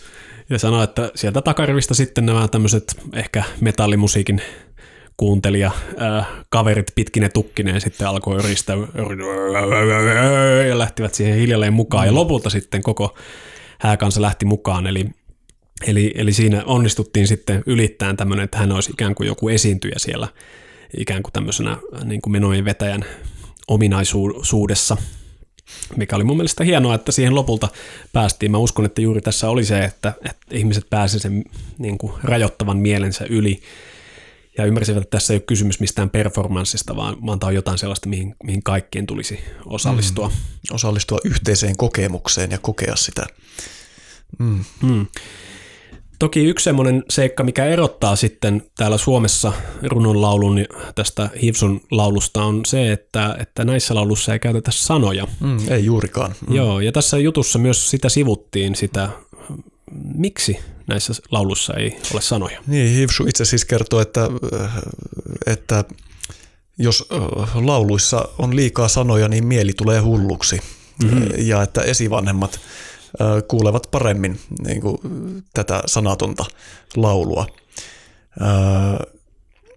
Ja itsekin jonkin verran on, olen myös harjoittanut tällaista sanatonta laulua. Ja siinä mielessä ehkä tuntuukin, että jollain tavalla semmoinen niin, nimenomaan yhteyden muodostaminen voi olla sanattoman laulun kautta. Ja se ilmaisu, se ilmaisu nimenomaan se ei ehkä tarvitse niin paljon mieltä, ää, silloin tullakseen ilmaistuksi, vaan se tulee jostain syvältä, se tulee silloin sydämestä, se tulee sielusta. Ja voihan sanatkin tulla, mutta herkästi sanojen kanssa mieli on silloin siinä mukana. Mm-hmm. Se on enemmän, enemmän tilaa niille tunteille, kun mm. sun ei tarvitse niitä sanoja muistella Kyllä. Tai, tai, tai tuottaa. Kyllä, nimenomaan ilmaista sitä tunnetta ja ilmaista yhteyttä ää, kun ei tarvitse muistaa niitä sanoja tai tuottaa sanoja, mm. niin siinä on ehkä, ehkä kyse sitten, sitten siitä ja oman kokemuksen perusteella myöskin niitä. Joo, mä huomaan kyllä, kun tutkii maailman kulttuureja, että selvästi joissain kulttuureissa tällaista sanatonta laulua arvostetaan enemmän kuin, kuin sanolla tapahtuvaa laulua. Nyt tulee mieleen tosiaan ensimmäisenä tietenkin joiku, joiku mutta myöskin esimerkiksi tietynlaisissa Afrikan kulttuureissa ei käytetä sanoja. Toki Afrikastakin löytyy näitä, kun mainitsit tuossa, että Suomessa esimerkiksi on laulettu silloin, kun on tehty arkiaskareita, niin, niin viihdyttääkseen itseään ja muita ja näin, niin sitäkin löytyy, mutta, mutta sitten tällaisissa ehkä ehkä tota, tietynlaisissa yhteisön tapahtumissa ää, on saatettu enemmänkin antaa sen tunnelman viedä. Ähm, itse, niin itse sanoista vielä sen verran, että että tietenkin semmoinenkin näkökulma voidaan ottaa, että kun runon lauleja vaikka nyt joku näistä kuuluisista, vaikkapa sanotaan nyt Pedri Shemeikka, josta puhutaan tuossa Martti Haavion viimeiset runonlaulajat kirjassa, niin, niin, niin kun hänen laulua kuvataan, niin kuvataan se, että miten hän tavallaan unohtaa itsensä. Hän saattaa kyllä tehdä siinä samalla jotain, mutta hän, hän ei ole, ole siinä tietoisen mielensä kautta. Hän ei missään nimessä muistele niitä sanoja, ja vaikeahan se olisi muistella ja joskus saattaa olla pystynyt laulaan kuusi tuntia putkeen. Et eihän kysymys ole siitä, että hän tietoisesti hakisi aina sen seuraavan sanan sieltä ja käyttäisi sitä siinä merkityksessä. Ja tämä onkin näissä äh, muinaisissa laulukulttuureissa ja runokulttuureissa yksi merkitsevä tekijä, että sikäli kun niillä pyritään säilyttämään tietoa ja siirtämään sitä eteenpäin, niin se tiedon säilyttäminen ei ole luonteeltaan samanlaista kuin tämä meidän nykyisen kulttuurin tiedon säilyttäminen, joka muistuttaa enemmän tämmöistä niin kuin, tietokoneen muistia, eli, eli sellaista, no itse asiassa, e, tai enemmänkin tämmöistä niin kuin, tietokoneen kansiota, mihin laitetaan tiedostoja. Että se muistuttaa enemmän sitä niin kuin random access memory puolta, eli, eli sieltä tulee sieltä ikään kuin jostain syvältä niin kuin ytimestä ne, ne, ne tota, sanat, jotka itse asiassa ei välttämättä edes ihan käy järkeen tietoiselle mielelle ja, ja tuntuu tietoisen mielen näkökulmasta vaan hölynpölyltä. Mutta se, mitä siellä tietoisen mielen takapuolella on, ymmärtää sen syvän merkityksen ja sen, minkä takia edelliset sukupolvet on myös tahtonut näitä säilyttää eteenpäin näitä lauluja ja että silloin on pyritty välittämään jotain hyvin merkittävää tietoa eteenpäin. Hmm. Eli sitten näissä kulttuureissa, joissa ei ole sanoja, niin, niin ehkä se, mitä välitetään, on myös luonteeltaan hiukka erilaista. Hmm. Kyllä, se varmaan jollain tavalla on näin ja, ja tietenkin sitten ö, hyvä muistaa myös, että se ei, ei ole niinku myöskään tiukkaa rajaa silleen, että sanallisessa laulussa eh, ei saada yhteyttä mm. vaikkapa muuhun ympäröivään luontoon ja sana, sana, sanattomassa laulussa saataisiin automaattisesti, että kyllähän näillä runolaululla ja sanallisella laulullakin nimenomaan niin kuin yhteyttä voidaan myös hakea ja muodostaa hyvin voimakkaasti. Mm-hmm. Mutta siinäkin varmasti kulttuurisidonnaisia asioita, että missä on enemmän käytetty sanoja. Ja ehkä niin kuin, kun me, aina kun mennään kauemmassa taaksepäin, niin ehkä silloin niin kuin se sanaton laulu tulee aina enemmän esiin. Ja sitten se sanallisuus näissä laulujen yhteydessä niin on, on tullut myöhemmin sitten vaikka maanviljelyn myötä tai näin. Että esimerkiksi niin kuin Suomen tapauksessa tai Suomen niemen tapauksessa vaikuttaa niin kuin siltä, että on ollut tämä noita laitos tai tällainen samanistinen kulttuuri silloin pyyntikulttuurin aikoihin, jolloin voisi tämmöisen vertailevan aineiston pohjalta olettaa, että laulu on ollut enemmän sanatonta silloin. Kun taas sitten maanviljelyksen myötä ja sitten tällaisen niin tietäjä kulttuurin tietäjälaitoksen myötä niin on tullut enemmän se sananmahti, että sanoilla vaikutetaan tähän ympäröivään todellisuuteen, jotta silloin niihin lauluihin ja loitsuihin on tullut loitsut ja sanat, joilla sitten on pyritty vaikuttamaan. Että niissä on niin kuin tällaisia, tällaisia niin kuin myös ajallisia, ajallisia eroja. Mm-hmm. Joo, epäilemättä tässä on, tässä on vinhan perä. Ähm, sehän on tietenkin merkittävää, että mitä sanotaan ja missä järjestyksessä sanotaan. Eli tämä on tämä meidän aikamme kirous, että meillä on suuria vaikeuksia löytää se konteksti sille, eli miksi ne sanat on tullut, mitä, mitä merkitystä sillä on. Mutta kun lähdetään tutkimaan noita muinaisia runoja, niin jos meillä on tietynlainen tämmöinen tulkintakehys, josta käsin me lähdetään tarkastelemaan sitä, että okei, ehkä nämä muinaiset ajattelivat, että kun nämä on laulettu tässä järjestyksessä, niin viitataan tämmöiseen näkökulmaan. Kun on laulettu tässä järjestyksessä, viitataan toiseen näkökulmaan. Ja kun siihen vielä yhdistää sen, että, että näkee, että ne on äh, nimenomaan tiedon välittämiseen liittyviä asioita, eikä niin sanotusti fiilisjuttuja, niin äh, voi yrittää hakea semmoista tiettyä niin kuin järjestystä niille ja tiettyä ymmärrystä siitä, että miksi se on tehtävä näin, niin kuin tehdään. Mutta aika hukassahan me ollaan, koska periaatteessa, koska meillä ei ole tällaista tota, ää, ei ole noitia eikä ole tieteenlaitosta eikä ole edes niin kuin uskottavaa ää, niin kuin runojen ää, merkityksen tutkimusta. Me tehdään aika helposti vähän niin kuin ehkä naivejakin olettamuksia siitä, että ne on tämmöisiä pahan karkoitus ja ollaan ollut taikauskosia ja sitten halutaan sadetta tai halutaan aurinkoa tai muuta sellaista. Että meillä ei ole niin kuin, äh, todella semmoista hyvää, hyvää kehikkoa niin tämmöiset saunalaulajat joutuvat vähän tässä itse niin kuin luomaan tyhjästä tätä Joo, kulttuuria. Onneksi, onneksi Suomessa näyttää siltä nyt, että tämmöinen runolaulukulttuuri tekee ihan niin kuin uutta tuloa, ja on oikeastaan tässä nyt jo, joitakin vuosikymmeniä varmaan tehnytkin, että, että se kiinnostus on, on nousevaa, ja toivottavasti lähivuosina yhä enemmän nähdään, että tämä meidän omaa juurikulttuuria eri yhteyksissä käytetään ja, ja siitä iloitaan. Ää,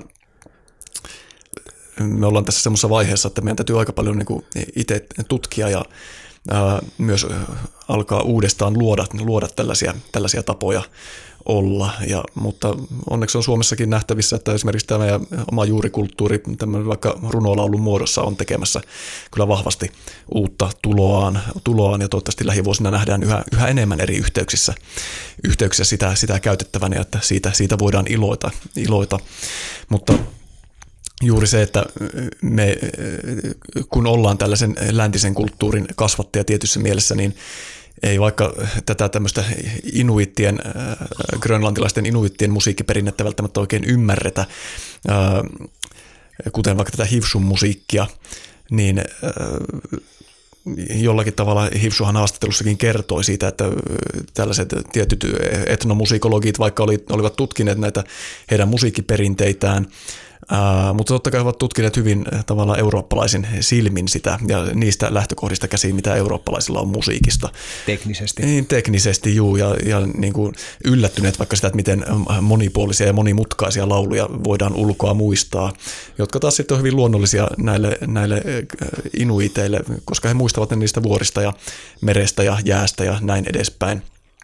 Inuitikielihän itse on myös todella niin kuin siis haastavaa, jos sitä alkaa mm. opettelemaan. Se on hyvin monimutkaista ja se, siinä on niin kuin, monissa inuitikielissä saattaa olla enemmän, huomattavasti enemmän sijamuotoja ja kieli oppii äm, sääntöjä kuin suomen kielessä. Kyllä. Mutta juuri sitten, kun tässä tämmöistä länsimaista näkökulmasta sitten ei oikein ymmärretä sitä niiden laulujen ja sen musiikin ydintä, niin se helposti sivuutetaan täysin, niin kuin Hivsu toteaakin, että, että juuri esimerkiksi kaikkein tärkeimmät laulut jätettiin pois sen takia, että nämä tutkijat eivät välttämättä ymmärtäneet tai tykänneet niistä. Ja ja, ja sitä kautta tavallaan se niin kuin, huomataan, että me oikeastaan niin kuin, ymmärretä, että mistä siinä on kyse siinä, siinä laulukulttuurissa ja mistä se oikein saa, saa alkunsa ja, ja, ja millä tavalla se siinä kulttuurissa toimii. Että, että, että se, on, se, on, se on haastavaa silloin, kun ei itse ole siitä kulttuurista peräisin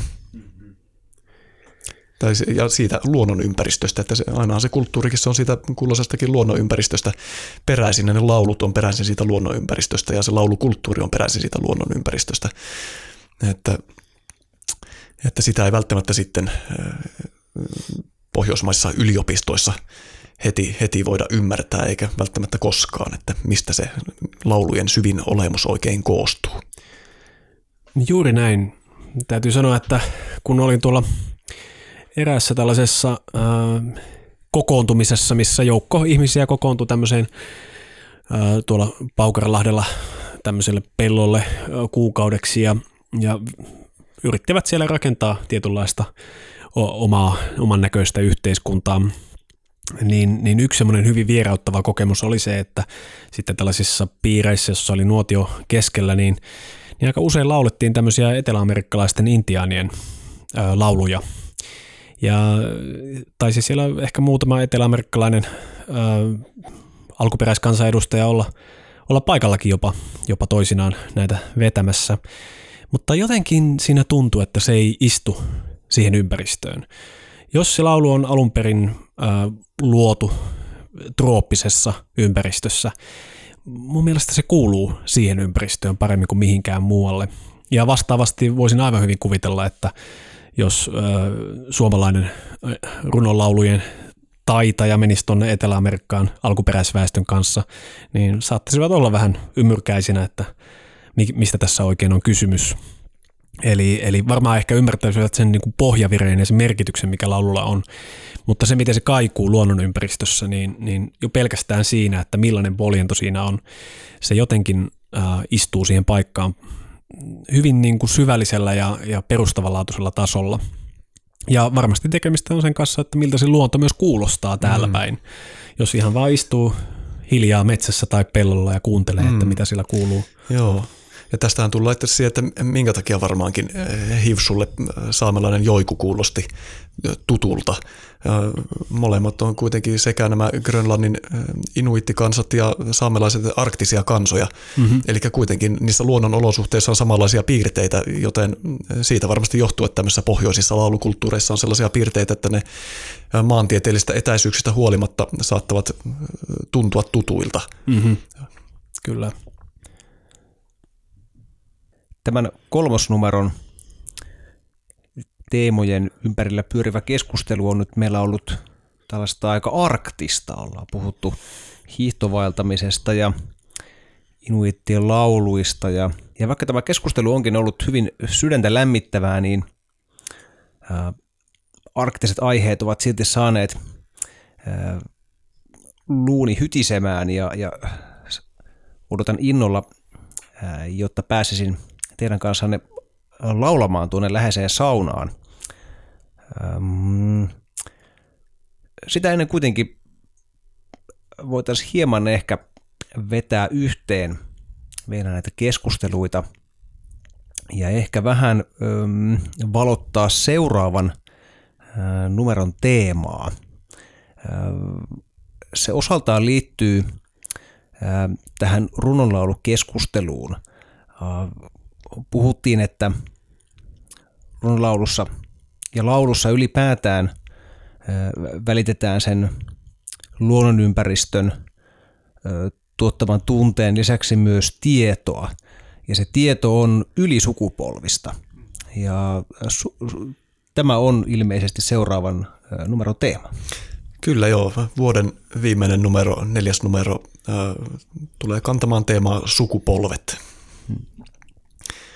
Ja siinäkin aihetta pyrimme lähestymään laaja-alaisesti eri, eri näkö, näkökulmista. Ja löytyy varmasti sekä lapsuuteen että vanhimmuuteen tai vanhuuteen ja kaikkea siltä väliltä liittyvää, liittyvää aineistoa. Ja varmasti myös sellaista, missä voidaan kokonaisvaltaisesti eikä hahmottaa, että ää, millä tavalla tämä ihmiselämä tavallaan eri vaiheiden kautta kulkee ikään kuin lapsuudesta vanhuuteen ja mitä siinä välillä on ja mitä, mitä kussakin vaiheessa ihmisellä tehtävänä, tehtävänä on. Ja aihehan on kyllä siinä mielessä ajankohtainenkin, että kyllä tässä tietyllä tavalla myös tässä meidän tämänhetkisessä ekologisessa kriisissä tai hätätilassa myös on paljon kyse sukupolvikokemuksista, että että äh, nytkin vaikka lasten ja nuorten nämä ilmastolakot, niin on äh, herättänyt paljon keskustelua ja äh, on aika ymmärrettävä reaktio näiltä nuoremmilta sukupolvilta. Mm-hmm. Vanhemmat sukupolvet reagoineet omalla tavallaan ja miten oikeastaan voisimme luoda sitten siltoja näiden erilaisten sukupolvikokemusten välille tässä, tässä ajassa, niin sehän on haaste, mutta niitä siltoja kyllä tarvitaan, tarvitaan nyt, että pystyttäisiin yhteiseen tekemiseen elämän ja tulevaisuuden puolesta. Mm-hmm. Että, että toivottavasti tässä vuoden viimeisessä numerossa pystytään antamaan eväitä myös niiden siltojen löytymiselle ja löytämiselle. Mm-hmm. Kyllä tämä, tämä on sellainen aihepiiri, mikä näin tuoreena isänä on kyllä, kyllä pyörinyt viime aikoina huomattavasti vahvemmin mielessä kuin, kuin aiemmin – Nykyisenä aiheenahan meillä tässä oli sielu ja mieli. Suoranaisesti äm, sielusta ja mielestähän me ei ole tällä kertaa käyty keskustelua. Se liippaa hyvin vahvasti ä, tietoisuusteemaan, mitä me tässä podcastissa ollaan hyvin paljonkin pureskeltu. Korpifilosofimme Otto Kronqvist tuossa nosteleekin no hieman, hieman kulmiansa. Nostelenko?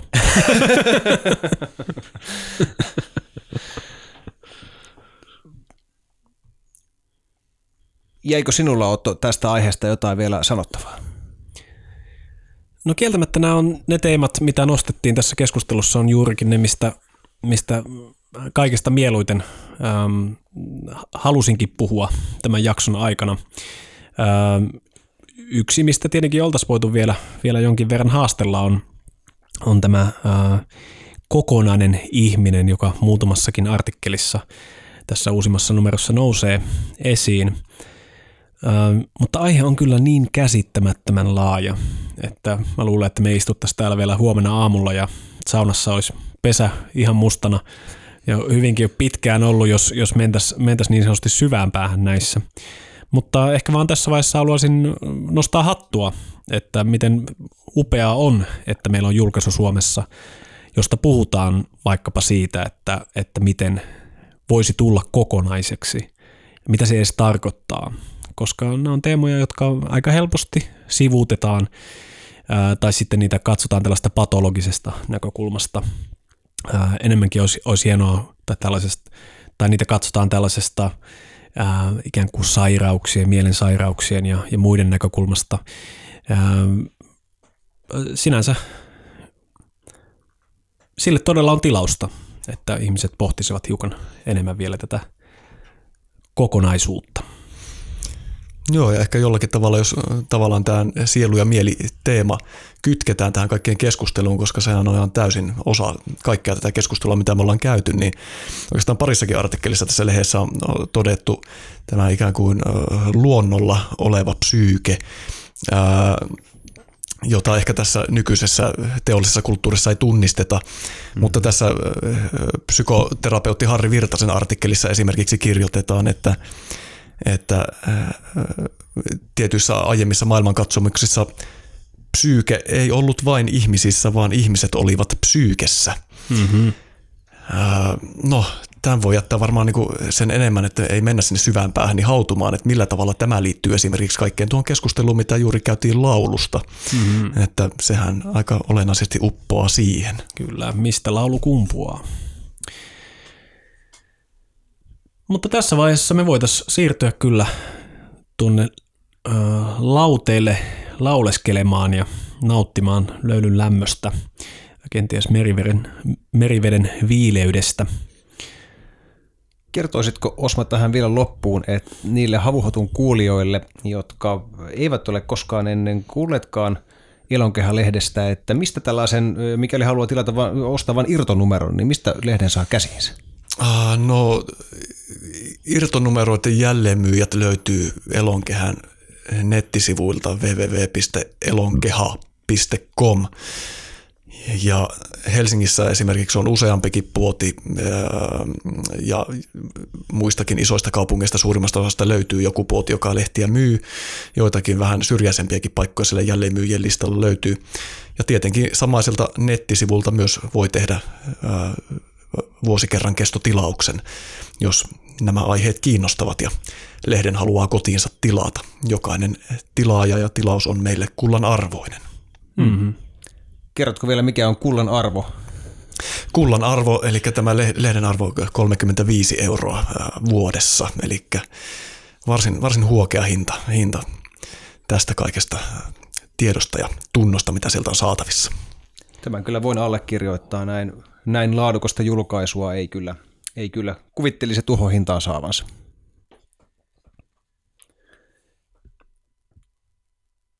Tähän loppuun ajattelimme nostaa Timo P. Vartiaisen tähän numeroon kirjoittaman artikkelin, jossa hän on kirjannut ylös sen äänimaiseman, jota me ajateltiin hieman värittää nyt tähän jakson loppuun –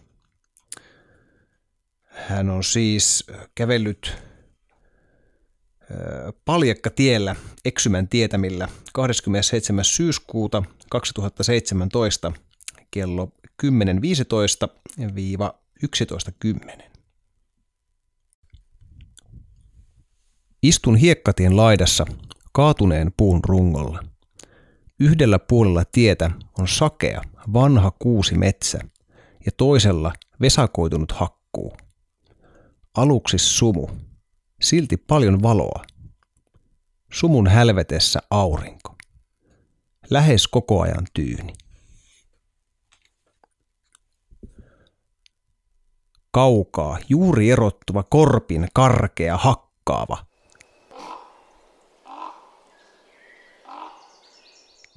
Punakylki rastaan ohut ja tylppä matala talitiaisen pitkä, särisevä.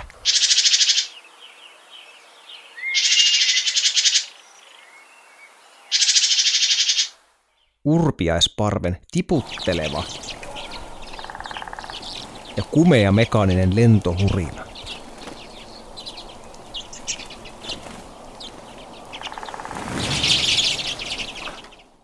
Talitiaisen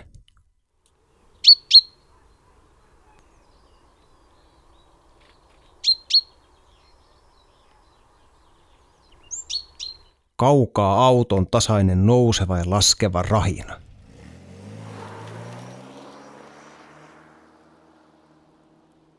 Kuukkelin melodinen huikenteleva huikkaus hakkuun takaa.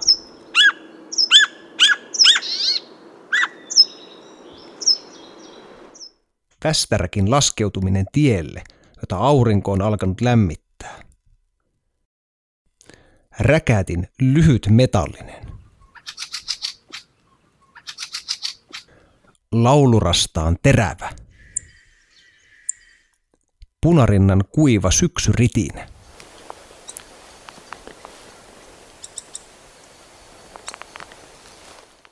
Punakylki rastaan lennossa pehmeä, venytetty. Ja tilhen helinää.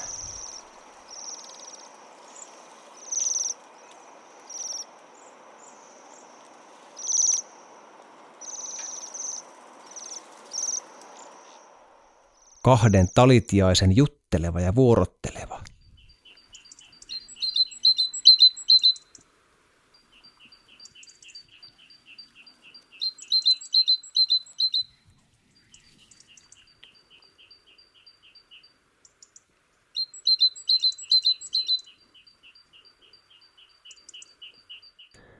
Västäräkin poistuessa tieltä matkoihinsa –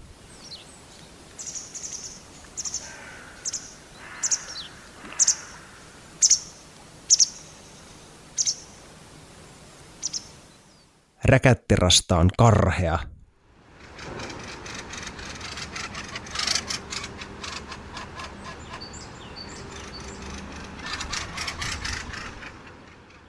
Ohittavan urpiesparven rytmikäs lentopyrinä, helinä ja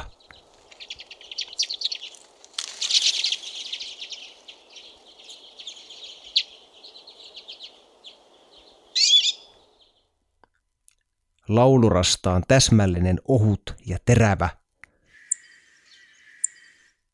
metsäpuolen pihlajan marjoilta. Punarinnan katkeavat kuivat risut.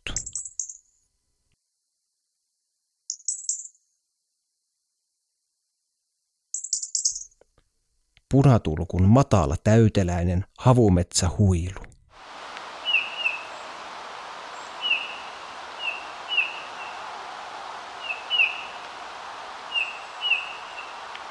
Mustarastaan hermostunut varoituskilkatus ja matala samea.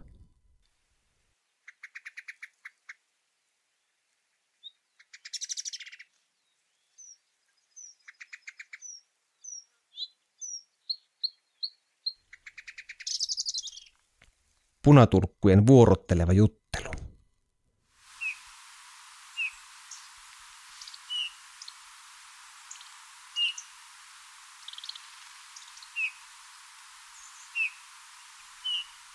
Punakyljen ohut venytetty.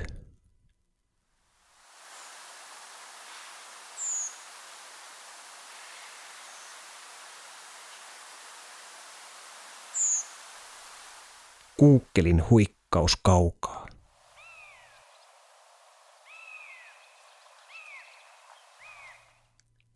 Lähestyvän urpiaisparven voimistuva helinä Lähempää kuuluu tylppä.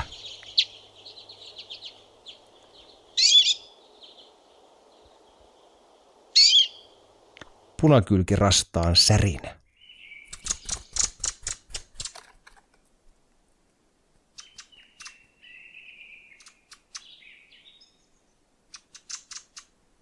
Vihervarpusen ohut valittava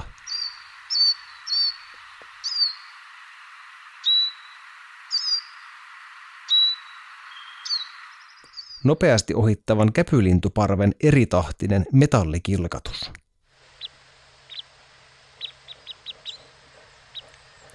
Laulurastaan yksi ainoa leikkaava. Kaukaa juuri erottuva koiran laiska louskutus.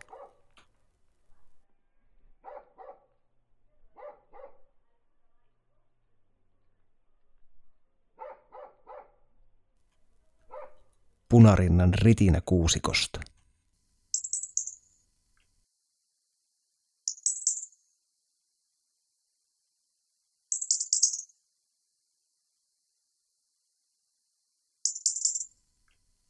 Koivusta putoavien lehtien hento juuri kuultava kahe.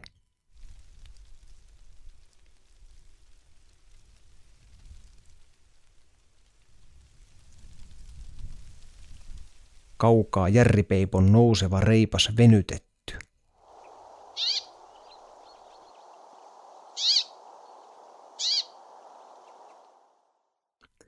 Ison urpiasparven helinä sumu.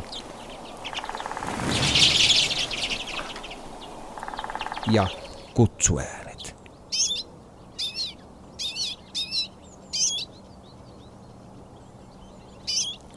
Auton lähestyvä kohina, rahina ja lyhyt tylppä huipennus kohdalla.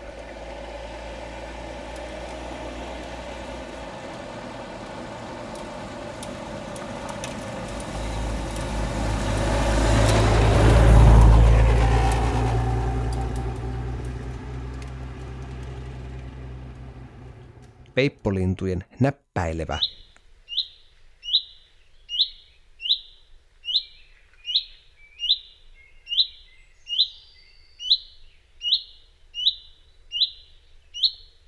ja jostain korkealta taivaalta urpiasparven soitto.